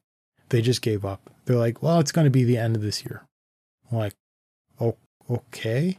The expansion is going to be the end of this year, but there's additional content that's supposed to be coming that people are already hyped for. I, I want to take the the day. I want to take the week off. I might not do this podcast. Like I, but I now I don't know anything about anything, so I'm kind of like, I just don't care. And it's the same thing with all these other games where I'm like, I would like to care. I would actually like to save the money and set it aside because, come on, guys, this is Christmas. Money is hard to come by right now, and some of these things are the gift that one gives to oneself for Christmas. And so all these games are kind of competing. So like it's it's like $120 for World of Warcraft that I'm going to have to sink into it, plus monthly subscriptions, right? So uh, that that's how much money I've got to throw at just that one video game. And what am I going to do with Cyberpunk? Eh, I'm going to do what $70, however much it costs, and then I can't even split my time. Like Minion, you and I, you and I were were thinking of like streaming, streaming, and I can make myself available for that. Like I'm I have to rearrange this room and then I'll get my I just don't know where I'm going to put you know how hard it is to level out a camera I have a little level bubble on it yeah, but I have to put it on a stand in front of me and fit my monitor on my desk and all yeah so I have to move stuff around then I can be on camera then we wait you how how would you do your level then okay so so um, I what I would do. So I've got a stand. Eh, so I've got both desktop clamps with arms. Like I've got my microphone on one, and I can do the exact same thing. I've got spares. I can do the exact same thing. Just put the webcam on it. But what I would have to do is I would have to. Well, I'm going to get a new microphone in, which I'll talk about in segment three. But I can take this ball joint, and what that does is I can screw it on, and then it gives me uh, an incredible range of motion for the webcam. And the webcam itself has a range of motion as well. It has like two joints in it that I can move around. So I actually have the ability to tilt it uh, and and wiggle it in all kinds of ways. So uh, my intention is to bring it up to to like traditionally it sits on top of a monitor. So I might just peek it behind my monitor. Uh, that's what I have now. Just just wall mounted now. It's like perfectly placed, just in time for me to rearrange this room. I'll probably leave it there, get a 720p camera, put a clamp on it, and, and use that. Because if I'm like a postage size thing in the corner of a stream, I don't have to have a 1080p camera. And that way, this is on my wall, and I can actually uh, elevate it and I can stand here. So if we were to do a podcasty thing, I could just stand in front of this camera or switch and sit down and stream. So I, I, I can actually have multiple cameras set up. It's easy enough for me. And I know how to do scene switching in OBS and all this kind of. I mean, I kind of unintentionally plan ahead. And the way this room is going to be set up will bring everything out of the way for when I'm standing in front of the camera. So I I'm I can get hyped for doing that because that's kind of stuff I can set up and be interested in and so I can sit down and stream for the game, which which is perfectly fine for me. And I mean, we can put the show while I'm playing. uh, and and I don't know what you're good for. we can switch between me being on me streaming with me in there and then you streaming with you in there on for your game, something like that. Because uh, I'm sure there are going to be boring moments, and one of us is going to be boring. We'll switch to the, to the other person's gameplay. Uh, that might be an interesting thing. That might keep the interest up. So you enter into a cutscene, we switch over to you so people can watch that. Something interesting happens for me, we switch. But if I'm just kill grinding or something dumb, then whatever, switch to you. That might might be a cool thing to do.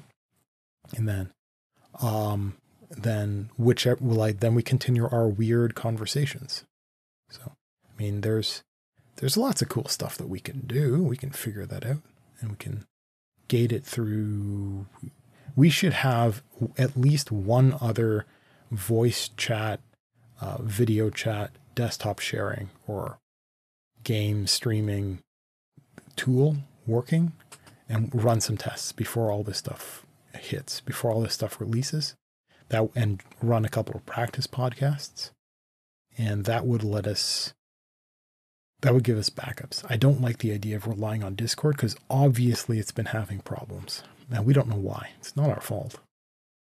And I don't think anybody else in here is I don't think anybody else using this net connection, unless they're they're war driving and using our wireless, jacking into our wireless from outside our place. I don't think anybody's doing anything particularly aggressive. Um, I'm yeah, yeah. So our synchronization stuff is the most aggressive bandwidth eater that we have, and it's really smart and really gentle, and possibly slightly unreliable. I'm still running tests. They're it's still worrisome. At any rate, at any rate, um, why don't we? I mean, this is a pretty interesting break. Why don't we take a break right now? It'll be a little bit longer, and come back to segment three. We can talk about more administrivia stuff, uh, maybe some random stuff, and so I'll see you guys soon. Well, I'm back. Are you back, Minion? I do not hear you. Everything okay? It's not paying attention to the last minutes. That's why I listened to the music, actually. That's why I insisted on music that is listenable. Well, hello, everybody. and here we are. well, hello, everybody. This is Lucid Indifference. We are back for segment three. Um, I mean, uh, I'm I'm so tempted to talk about Joe Rogan. I mean, I'm paying. I want to pay closer attention to other podcasts, and one of the the traps that people have is you you enter into a market. you're either inspired by people who are already there, or you use them as models to to mimic, and in order to to chase some you know, you're always in somebody else's shadow, but you're kind of like picking up crumbs, or maybe you see yourself as having some value that they're not addressing, but you can still get inspiration from or learn from the, the mistakes of something else. And so when I think about doing better for a podcast, I think about successes that are out there. I think the Joe Rogan show is still the most popular. And there's a few others that are up there some of which are a little less controversial. I do consider him to be controversial. And uh, so, like, paying attention to his stuff. I've watched, I think, this. Uh, his most recent episode, which I'm not going to talk about, uh, is the I think it's the only one that I've seen entirely from end to end, and it's strange because I've talked about this before. As soon as you get a new set of skills, you experience life a little differently, and so I've got a new set of of physical audio engineering skills, quote unquote skills, right? Because I'm not I'm not good or anything, but I understand certain basics. And I've talked about this before with that one singer online. I've seen her videos and I now understand the room. I'm and it's it's weird because I'm I'm listening to this podcast which has nothing in it of any interest to me. so I'm like shrug. But he's got a new studio as I understand because they were talking about that and I'm looking at the room and I'm understanding the shape of the room and the stuff that's up on the walls and the layout of things the i'm trying to figure out the brand of headphones and i recog- i actually recognize the microphones. Like that's a that's like wow that's that's really cool. I know i know how to buy that on amazon. And then i'm looking at the boom arms and some weird adapter on it. I'm just I'm really excited and and because it constantly because it's got three angles for th- three separate cameras for the different because there was one side guest who I didn't recognize and uh, the main dude and the main guest, right? So it's got a few different camera angles, and I'll get to see the equipment from different angles, and they've got matching equipment as part of the visuals of the show. And it's weird because like the shape of the room is it's it's long, but it's got a slope uh, in the so the there's a seam around the middle of the walls and the top part of the wall is actually sloped up uh, in towards the room. And that does certain things to the, to the acoustics of the room. So i'm thinking wow they're I wonder if they did that on purpose because you can do some really interesting stuff behind the room there that really does treat audio differently, specifically uh, low end audio, bass audio. Maybe they're doing something with that. I wonder if they did that on purpose, or maybe it's just because of the space that they're in. This is like that that shape. That's like the kind of wacky shape in a like an attic that's been converted into a bedroom, right? Because you've got the sloped roof. So I don't know. So I'm thinking if it's not like that, then they did that on purpose. I wonder what's happening. But what really, I mean, I know I'm like fanboying over the strangest stuff, but uh, uh, I they do. There's something called mic handling, and different microphones have have this problem in different ways. So I'm to do it here. So I apologize.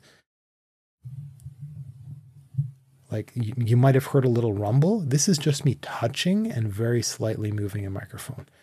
So that is mic handling. And certain microphones. that was a phone that just fell down. I'm sorry. Um, there are certain microphones that handle that concept, that uh, problem, a little differently than others. And it's not necessarily a price thing where you just get a really expensive microphone and that problem goes away. It's it's just different. And uh, and the thing is, you'll see uh, musicians on stages, and they are pulling, they are tilting the mic stand, and they're holding the microphone, and they're moving it around, and nobody in the audience will ever hear anything with that. Like, so there's no mic handling.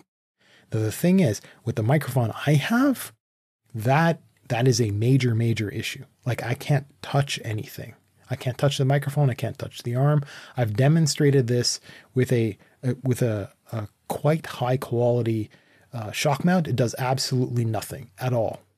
And i can't type and tap the desk and all this kind of stuff. But on that podcast which i was watching it's it is also meant to be an audio experience like podcasts or audio right? But i'm watching it and looking at all their equipment and and, and they're touching the microphone. I'm like, how do they do that? like, what are they doing to make the mic handling just not be there? This is just weird. And because uh, I think I think it actually goes out live too. I'm not sure. Now, after the fact, maybe there there's some modification that can be done.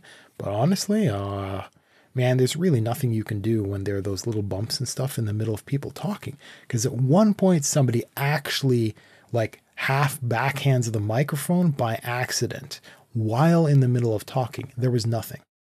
It was it was weird. It was so weird. So um, obviously there's something there to learn. And so I mean there's a there's a, a value in paying attention no matter the content of what other people are doing. There is one other uh, podcast that I want to, I don't even remember. Uh, Sam Harris. He's some I don't know if he's an actual philosopher or what's going on, but apparently he's like a chill dude that meditates for five minutes every day, and it and it it like uh, it it uh, shows. It shows with his personality, and so I I'm wondering if maybe I should go watch his really old stuff and just see what it's like and listen to things and and get some experience with because I get the impression that the pacing of the way he speaks is something that I could probably mimic slash do if uh, I learned to chill out. And, and that would mean if I had topics which were fairly consistent. I'm just making stuff up as I go. Uh, Minion, you could feed me with all kinds of topics if you wanted to. I could probably give you like a topic generator. Wow, I'm gonna I'm gonna give you a link in Discord and just have you like look at it while I try to not clickety clack so hard. I'm gonna remove this from post anyway. Oh, right. It doesn't make the sound anymore. Oh, sorry about that. Man, I keep pressing push to talk when I mean to talk. Like, uh, yeah, it's such habit from playing video games. You always have to have push to talk. Um, so sorry. Uh, th- this is I sent Minion a link to one of these wacky. Oh, this is one of those. This is essentially a small talk conversation. Exactly. Yeah, and it's like, well, that's kind of dumb. That's not exactly what's useful. What's and the thing is, what most people do. this is why, if you go out, man, the the new YouTube, right? I got into YouTube when when people had something to say, it it there was meat, right? Even if a lot of people were talking about the same thing with their spin, their perspective, there was always meat. There was an actual topic. nowadays what people are are doing is they're feeding off of like mainstream news or events and they're like just they're adding noise or they're riffing off of and just presenting. So they're they're taking the exact same content as somebody else and they're presenting it with their style. There's nothing wrong with that. The uh, in so there's this uh, audio project called LibriVox and I'll I'll link to it. If you are new with speaking and want to get into and maybe want to have your hand held a little bit, get some good advice, some instructions, and learn to do speaking and record it and actually contribute something to like to mankind. Like the LibriVox project takes public domain uh, books or poetry or short stories or whatever, and uh, asks the public to to speak them. And they've got this idea called the choice of voice. And what that means is, is if there's something and multiple people are interested in speaking it, then let them. And then a listener can go and listen to oh, at least a little bit of each of these people, find the one voice that they really like, that they can tolerate, whatever, and and just listen to that. So you could have multiple people that all speak the exact same chapter. Now, unfortunately, things get a little weird because you get multiple people collaborating on different chapters for the same book just to get it done. And you have to remember, it isn't just that these are amateurs, there are standards and there are quality things and things are listened to and all this kind of stuff. This is why I would recommend it for somebody who's very new. Um, and and that's good practice and it does give back Okay, it does give back. The uh, I lost my train of thought. um, wow, I really did lose my train of thought. Um, any anyhow, how about that local sports sports ball team? Um, wow. Okay, so I was talking about like mainstream news and people riffing off of that. Like, so now the the contents of YouTube are kind of useless, and but what they're doing, what what say the other people who are kind of in my position, like me, the human being, uh, they're in the same position. But what those people are doing is they are using mainstream news and events out there in the world. The recent drama, for example, they're using that stuff as their topic generator. And then taking everything else, everything that everybody else talks about, and just uh, mashing it up or you know they're they're they're doing the old I mean they're ta- they're taking the ideas but sometimes they are taking the content and they're uh, they're fair use modifying it. And they're giving it back. And there's nothing wrong with that. That's the equivalent of a choice of voice. So you may not like that official news presenter so it, it, would take maybe an extra hour or two or whatever the heck, but you might have some amateur presenter who's more in tune with the way you listen. And that person will steal the content essentially, like a- take actual journalism and then just be a new presenter. Which, I mean, there is, it's, it's, it's kind of like piracy, isn't it? because you have an actual journalist, an actual body there, right? Actual an actual industry surrounding that. All that costs money. And then you have some person after the fact just like taking the script and reading it themselves. Like I really hate the idea of people pulling up a news article and just reading it off. Like, look guys, you're that's not useful. what like they're not they're not fair use modifying it enough for me to feel like it's an ethical thing to do. But at the very least, like that's okay, that's choice of voice, but that's not actually interesting. It's not useful because I could, it's not new. It's not anything. It's not the old YouTube where people didn't care about the news. People, there was like drama stuff, but nobody cared about that. It was all about deep, interesting discussions about that stuff and cat videos and you didn't have these like terrible ASMR channels and makeup and unboxing. um, I, I, bumped into another, and he he has a separate channel just for unboxing the stuff that he goes to his other channel that he does major reviews on. That like, and his intro video is just him touring his place and showing off all the ludicrously expensive stuff he has. Like, oh wow, thanks, dude. Um, no, don't like it. Don't like him. Anyhow, anyhow. So the the the problem of being prompted to talk about stuff is I'm perfectly capable of saying anything about anything for forever because it's been this many episodes. Uh, it's been, I think it's 30. This is the 30th officially, but there's another seven. Uh, a second one should be going up soon. I don't know if you've already queued it up. Uh, like I, I, some of the records from back then are a little bit funny, but I mean, I'm putting up as much as we as we can as I'm listening to it. So, and, and again, I've said this before. Our previous stuff before episode one was us trying to figure out what this means, what this is, how this would look or sound, what the topics would be. And and I would just talk as though I would just talk like normal. Like how I'm talking now is not necessarily how I would talk. This is not coffee shop talk. This is cleaned up more. This is not bar talk. This is cleaned up a lot more. So I'm just not, I'm not going to talk about politics because who cares about Canadian politics? Not, not Canadians. Uh, and I'm not American. So what, what do I care? You want me to complain about NAFTA? NAFTA going away and being replaced by something else? I guess that's no, I just don't care. It's not worth it. So, oh man, here's my train of thought.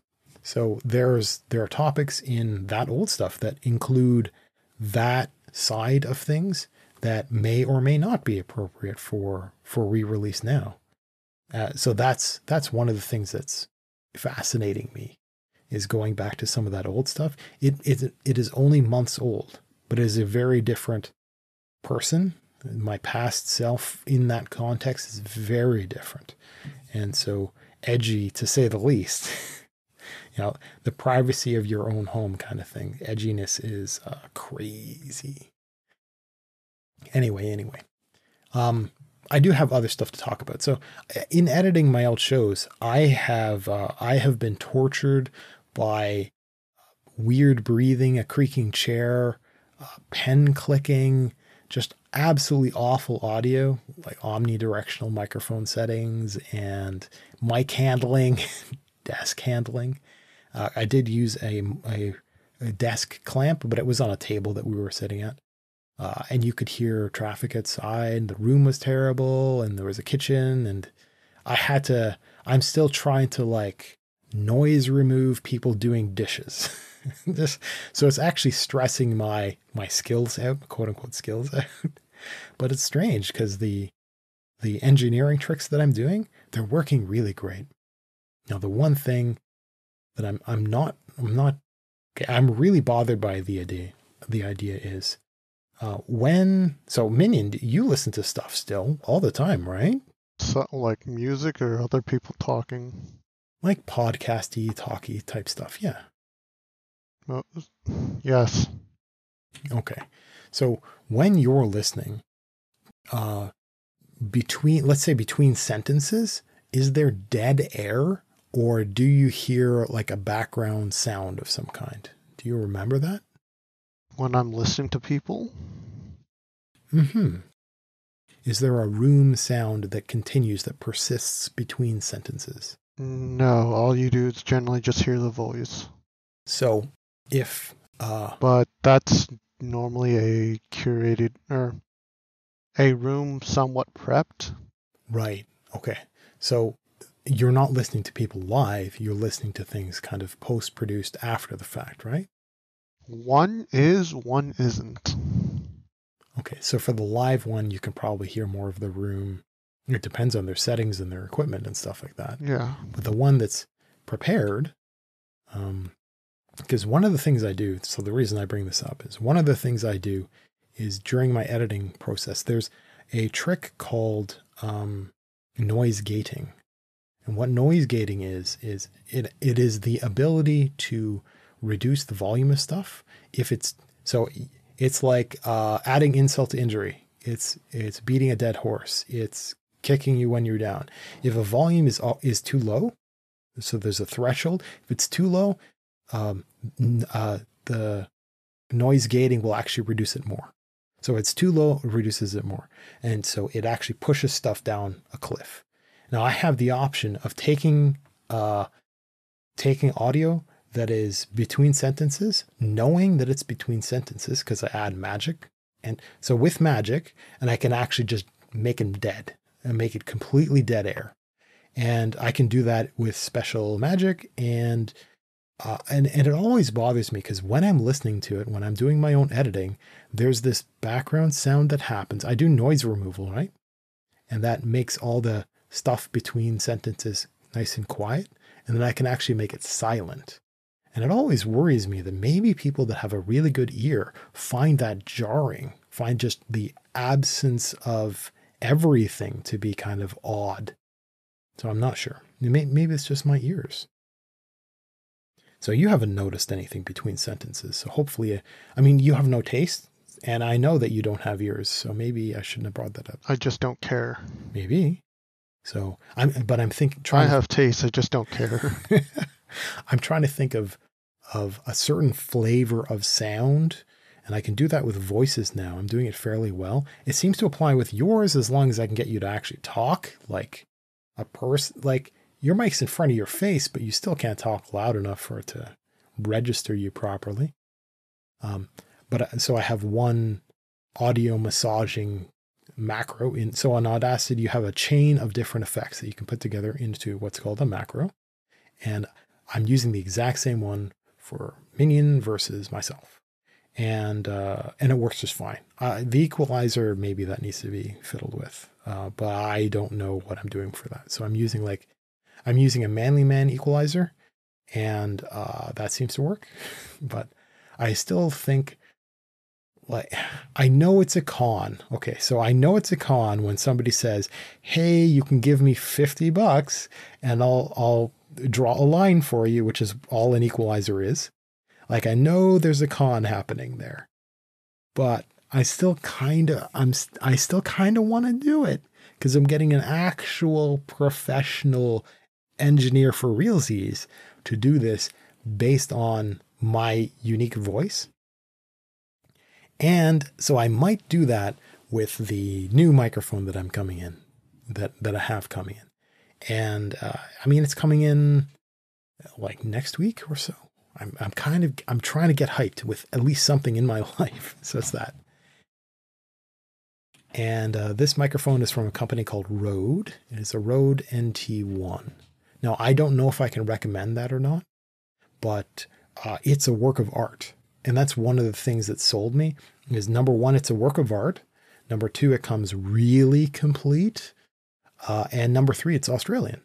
And so it's it's not like one of these. It might be a great quality mic, but it's not a it's not some thing from that place, right? It's not where everything gets made. It's just it's a bunch of Aussies making some really high quality stuff, and uh, and listening to all these audio reviews, all these microphone reviews, I came to the conclusion that uh, I care about one thing when it comes to microphones. I do not care about its live performance, which might bite me it for doing live streaming, but I know some magic that's going to force me to apply magic that very few people know to do. Very few streamers, if any, will actually do. They'll just use a certain kind of microphone and then deal with it. I'm going to use a certain kind of microphone. I'm not going to deal with it, deal with it in that sense. I am going to actually use it and process it in a certain way to make it sound the way I want. So, one of the things that I chose this microphone for, other than it comes in a kit and it's gorgeous, is uh, it is flat. And I've talked about flatness being extremely important for um, headphones. So if you want to listen to an authentic reproduction of what you're hearing, you don't pipe it through an equalizer and then pipe or headphones that have like the bass turned up or have quote unquote brighter audio or lyrics or whatever. None of that mess. It's just complete. It's designed to be as authentic as possible, and it's not inexpensive. It's not you can get expensive for everything, of course, but headphones that are that are sold with that in mind are not extra expensive or anything like that. Yeah, but there are comfort issues and all this kind of stuff. So that always adds to the price. And there's another version for microphones. And this this has major controversy. And a lot of people will are are they really hate this idea. The idea of having a microphone be authentic. It sounds like a weird thing to say. So they want a microphone that that gives a certain kind of quality to their voice. So it's got to have these EQ curves where it lifts a certain range in the in the mids and it raises the treble up and it makes a voice brighter and and and people talk about these slopes and, and so if you go and look at microphones they're sold with this little graph and it makes no sense to most people but you learn about it and it really really does matter a lot and this microphone, so the Rode NT1, which I will forever from now on call the Rodent, the Rodent one has a curve that it that that's it's it uh, drops off at the bass end of things because nobody cares, but because that that's traffic. That's not voices, that's traffic. So it slopes that down just a little. And then it's flat. And it's literally totally flat.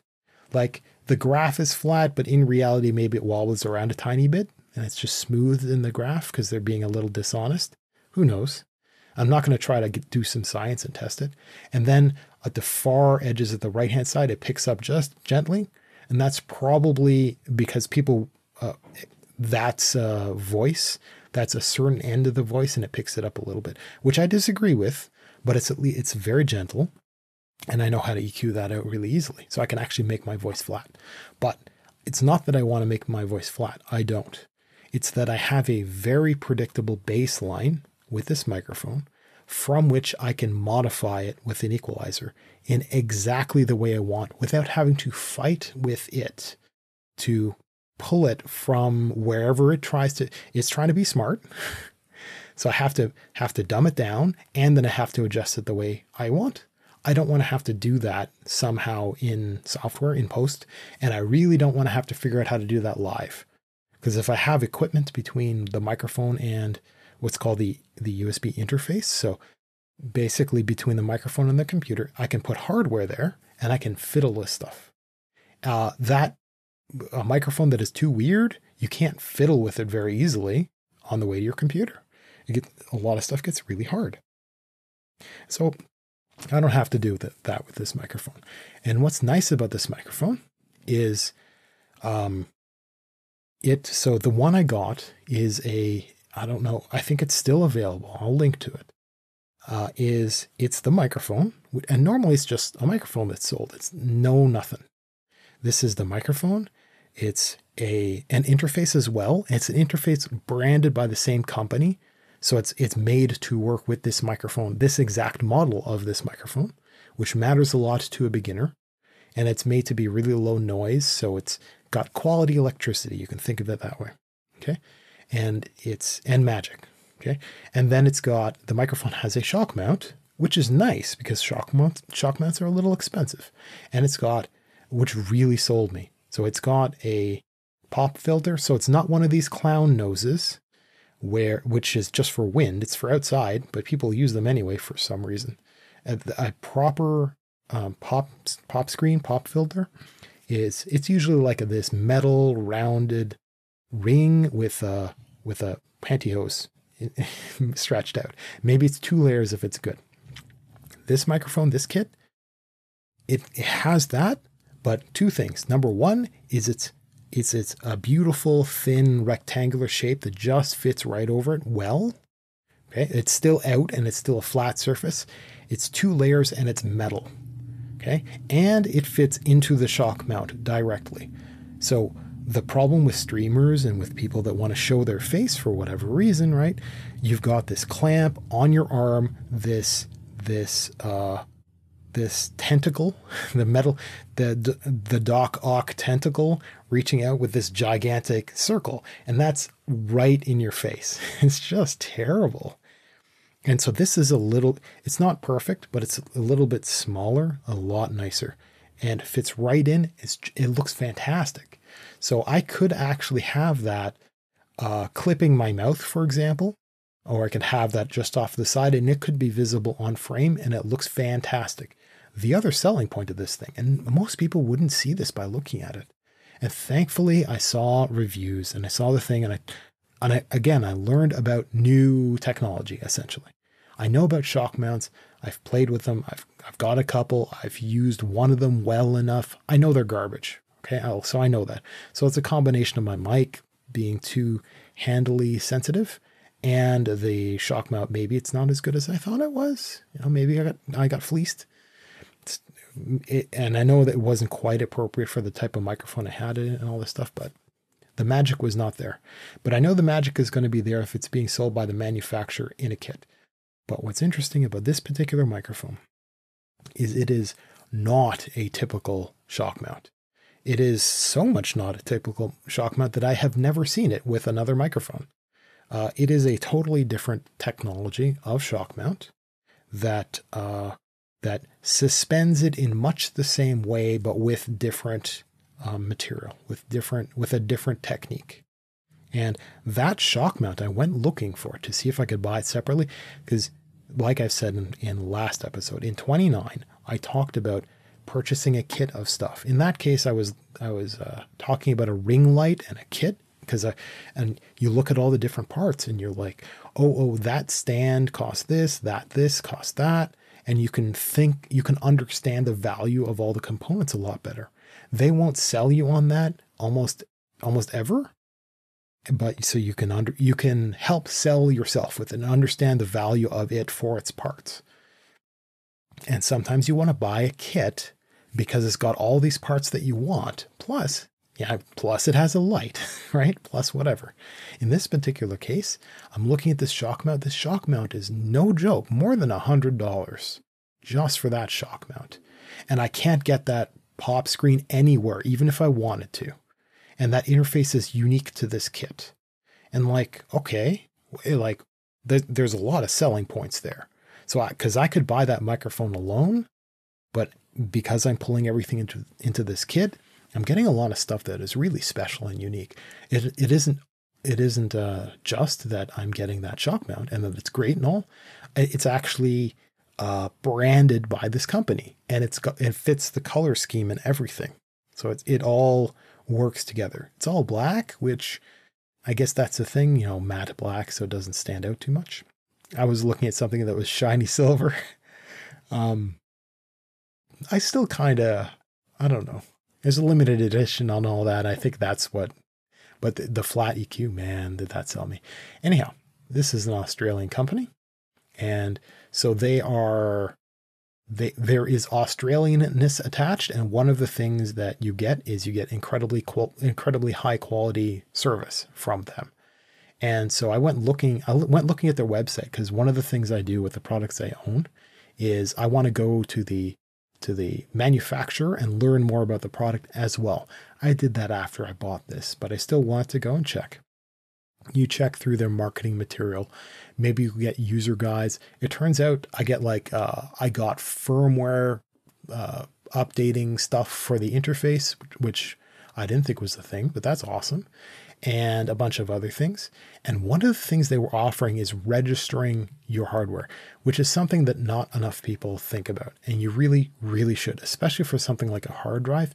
Always buy Western Digital and you can register with the manufacturer if uh, and if there's a problem you can send it back really easily so for western digital you can you flip your hard drive over or use software to get the serial number out of it and you can register that particular device as a side benefit if you're like if you do that and your stuff ever gets stolen you've actually got evidence and registration of ownership uh, in, stored with third party and stuff like this it can be quite useful and so I was doing that with, with Rode.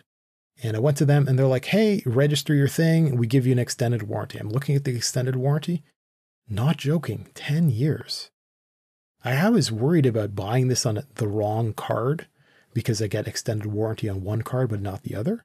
But like, oh, well, the ma- I'm like, wait a second. The manufacturer's like, there's this warranty on this and this warranty on that. And I have to register my items separately. And so I, I got a hold of the manufacturer. I love being able to do that. And I got a full manufacturer. I'm like, hey, uh, I'm getting this kit here. And I point at Amazon. It's from their official store. So it's not some weird third party thing. So it's their official Amazon store selling this kit. It just doesn't happen to be, there's a different kit that's available for warranty, but not this. So I asked them, hey, what about what about this one that I have? Um, and they're like, no, no, you can just register this here like that and this here like that. And I'm like, well, because that didn't cover. I know it sounds dumb, but I wanted a warrant. I wanted to know the warranty on the shock mount and the pop filter. like, okay, what happens if I drop the the the screen and it dents a little bit? Can I like get away with sending that back? like, because uh, you know maybe um, that might matter if I'm live streaming with this nice screen and pe- people will only see the back of it because they see the microphone and the screen is between me and the microphone. It's on my side of things. It's not on the camera side of things. But what what if there's a little nick? What if like some of the color rubs off somehow? What if whatever, right? Can I send it back? And the I because I know the shock mount costs a lot of money. What happens if it dries up, it cracks, it wears out, it breaks, like something not user error? Uh, well, so I got a hold of him a second time. I'm like, oh, the advantage of being a writer. I'm like, uh, so, and so I, I kind of gently inquire about warranting for the other things. Like, are they covered under these other things? Like, and they, they get back to me like those will also be covered under this, the warranty for, I think it's the microphone itself. So I'm like, oh yes, this is awesome. Now, a microphone. So there's, uh, I've talked about the idea of buy it for life right? I've talked about that. And the most obvious thing is for clothing. But there's a lot of other st- stuff that you can get that has a an extended shelf life that you can purchase that you can buy in bulk. And it's a great way to save money uh, if you buy a lot of stuff in bulk. And so, in a sense, you can purchase a product and you can choose to pay more for it and know that you suffer a little bit because of that.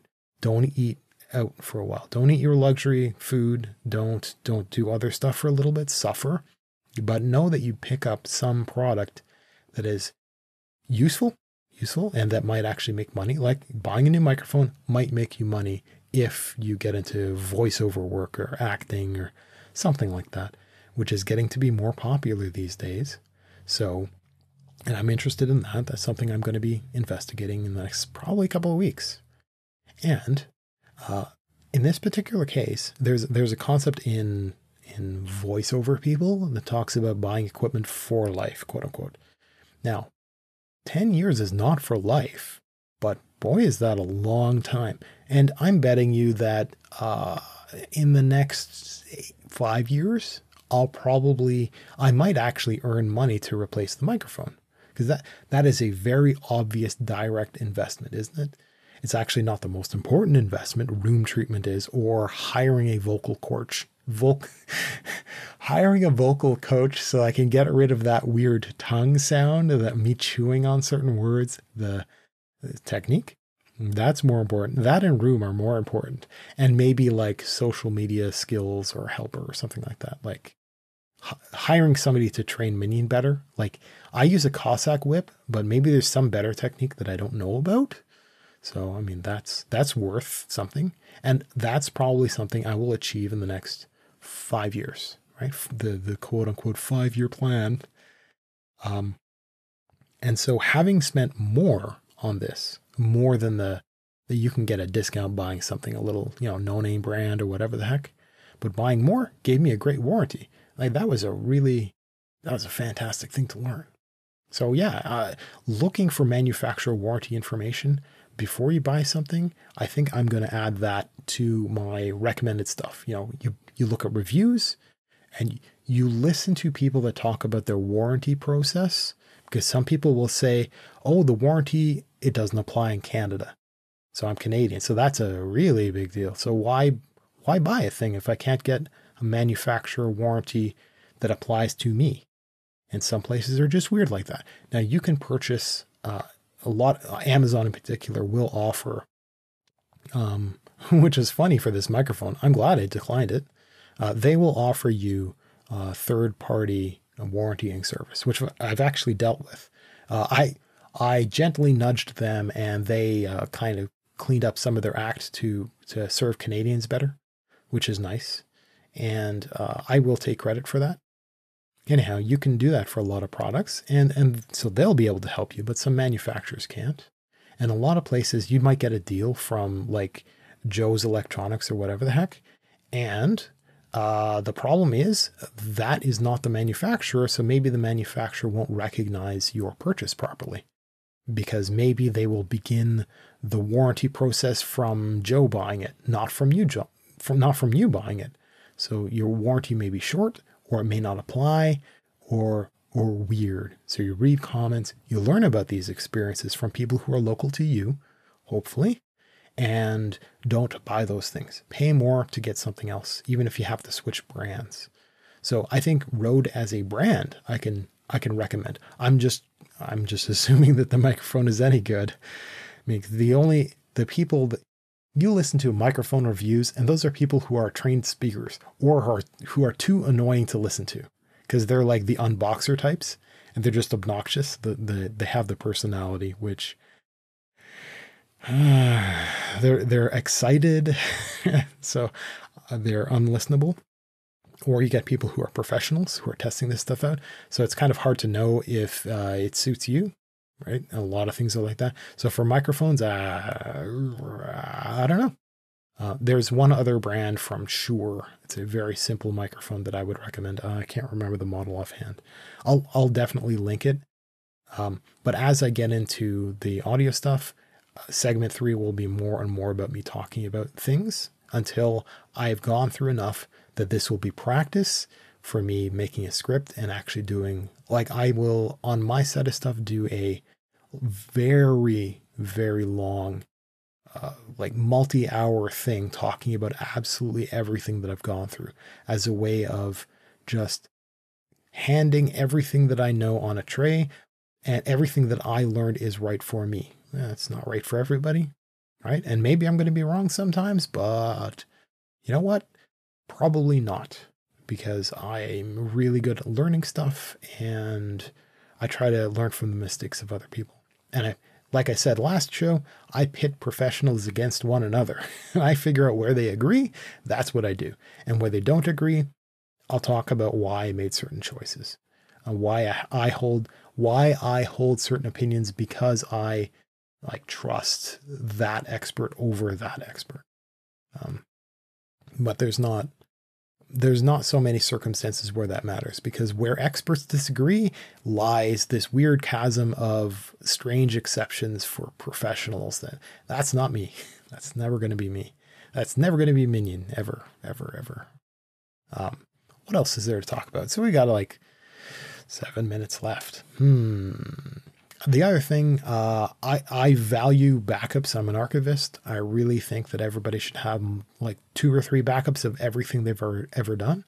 And if you do something like social media, it does not exist and you do not exist until you have the ability to both download it, keep it, back it up into a second place, and repost it someplace else. Because it doesn't matter if you have a copy of all of your uh, YouTube descriptions, for example. If you can't uh, if you can't copy paste them back up somewhere, like if your channel gets nuked for some misunderstanding, and you make a new ch- and and you are allowed to start a new channel, right? Don't don't break the rules. Uh, how do you copy paste? Maybe you have copies of your videos. Well, how you copy paste your descriptions? So there's all these problems. Okay, so I think about all that stuff. And the thing that I've been thinking about most recently is communicating over the internet and making backups. Now, one of them is extending your hard drive by reaching through the internet and having a cloud service with space and how that works.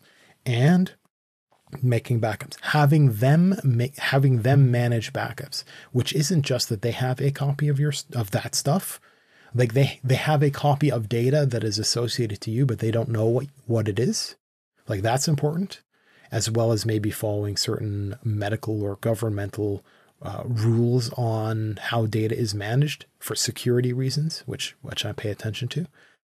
But but they also keep backups for themselves, so they have uh, multiple hard drives for your stuff, so to speak, right? So the I've gone through a bunch of services and I've talked to their technical support and their sales and stuff like that. And I've I've looked at things and I've judged things. I think I'm going to settle on a company called uh, I can't remember the company name, but the website is sync.com.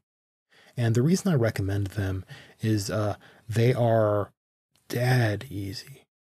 Now, w- just what happens is uh, your Explorer window this is an Internet Explorer. This is your File Explorer. So this is explorer.exe. So if you press Windows E, that's what comes up.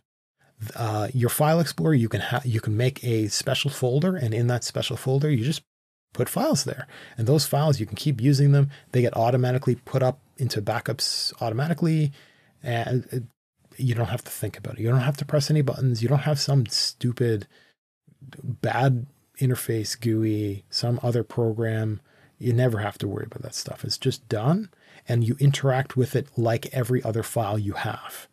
So I can put the show up in, in a special folder and it will automatically upload things as I'm working on them.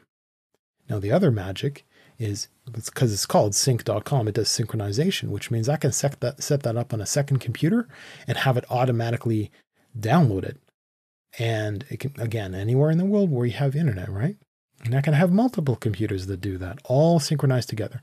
That means I can also go to that other site, that other computer, my desktop to my laptop, right? And I can modify the same content in the same folder and it gets automatically distributed to everybody else. Now, that is important if you are doing something for a living on a computer. You want to be able to, to service your employer without having any computer problems get in the way. And one of the things that you need to do is have backups, not just backups of your data in the sense that you have a copy on another hard drive, but you need to have the ability to, like, my desktop blew up. Okay, just walk over to your laptop, open it up. It's a it's a an underpowered uh, computer, something else, but it's your old one. It's it's five years old, whatever, but it still works. It's just a little slow, and everything is already there. It's already been synchronized live while you were working and just go fire it up and away you go. And while your main computer is being sent off to warranty, you've got this other computer. Now, you might want to be real smart and have a second backup so that when something is off in warranty, you still have a, an alternate computer. But not all of us are in a position to get like a, a second and a third laptop, right? Your work, your your main one is is super duper, and you've got a backup one that's a little bit older, and you've got a backup backup one right? Not many people can just have like that's kind of ridiculous, isn't it? Um, but with sync.com, this show is not sponsored by sync.com, but with sync.com, you can actually have that folder. And that could be like Audacity, your working Audacity project as you're going, because it saves as you're talking, which I've always worried about that, but it saves as you go. You could have that automatically synchronized to multiple computers and it it, it can recover from crashes and from your computer dying and stuff like that. So that's wonderful to hear.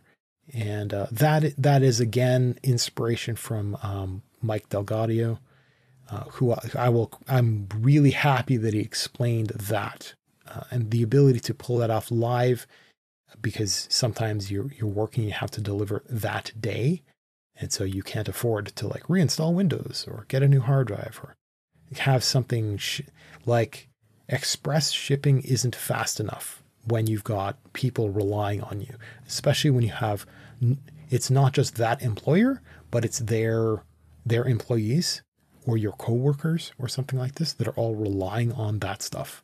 So have have backup physical backups of your hardware, get quality, really think about your warranties, choose your choose your manufacturer correctly, choose your brands well, you know, fall in love with a brand, develop that relationship. Figure figure out if you can contact them, what it's like. Do they speak English? This kind of stuff. Anyhow, we're done. I'm happy. This has been uh, 2020 10 28. This is episode 30. Hopefully, um, we're going to get episode 29 up tomorrow. That's our plan for doing this kind of stuff. But maybe what we should do is just have like the rest of our clips. Minion put the, the rest of our clips and stuff up tomorrow and then schedule the actual show for the day after. My goal is to make sure that I stay up way up on time now that everything is wonderful to do. these headphones are pretty easy to listen through. so it's working out pretty well. And so I can be, I can, I can have our live listeners excited for looking at a, a taped recording of much the same with better audio quality for the next couple of days, something like this. So, anyhow, this has been Lucid Indifference. That's lucidindifference.com. Check out our, at our website, look at the clips playlist. And if you like our stuff, look at our full playlist. This is 30 episodes so far with some extras. So go check us out. I'll see you guys in a few days.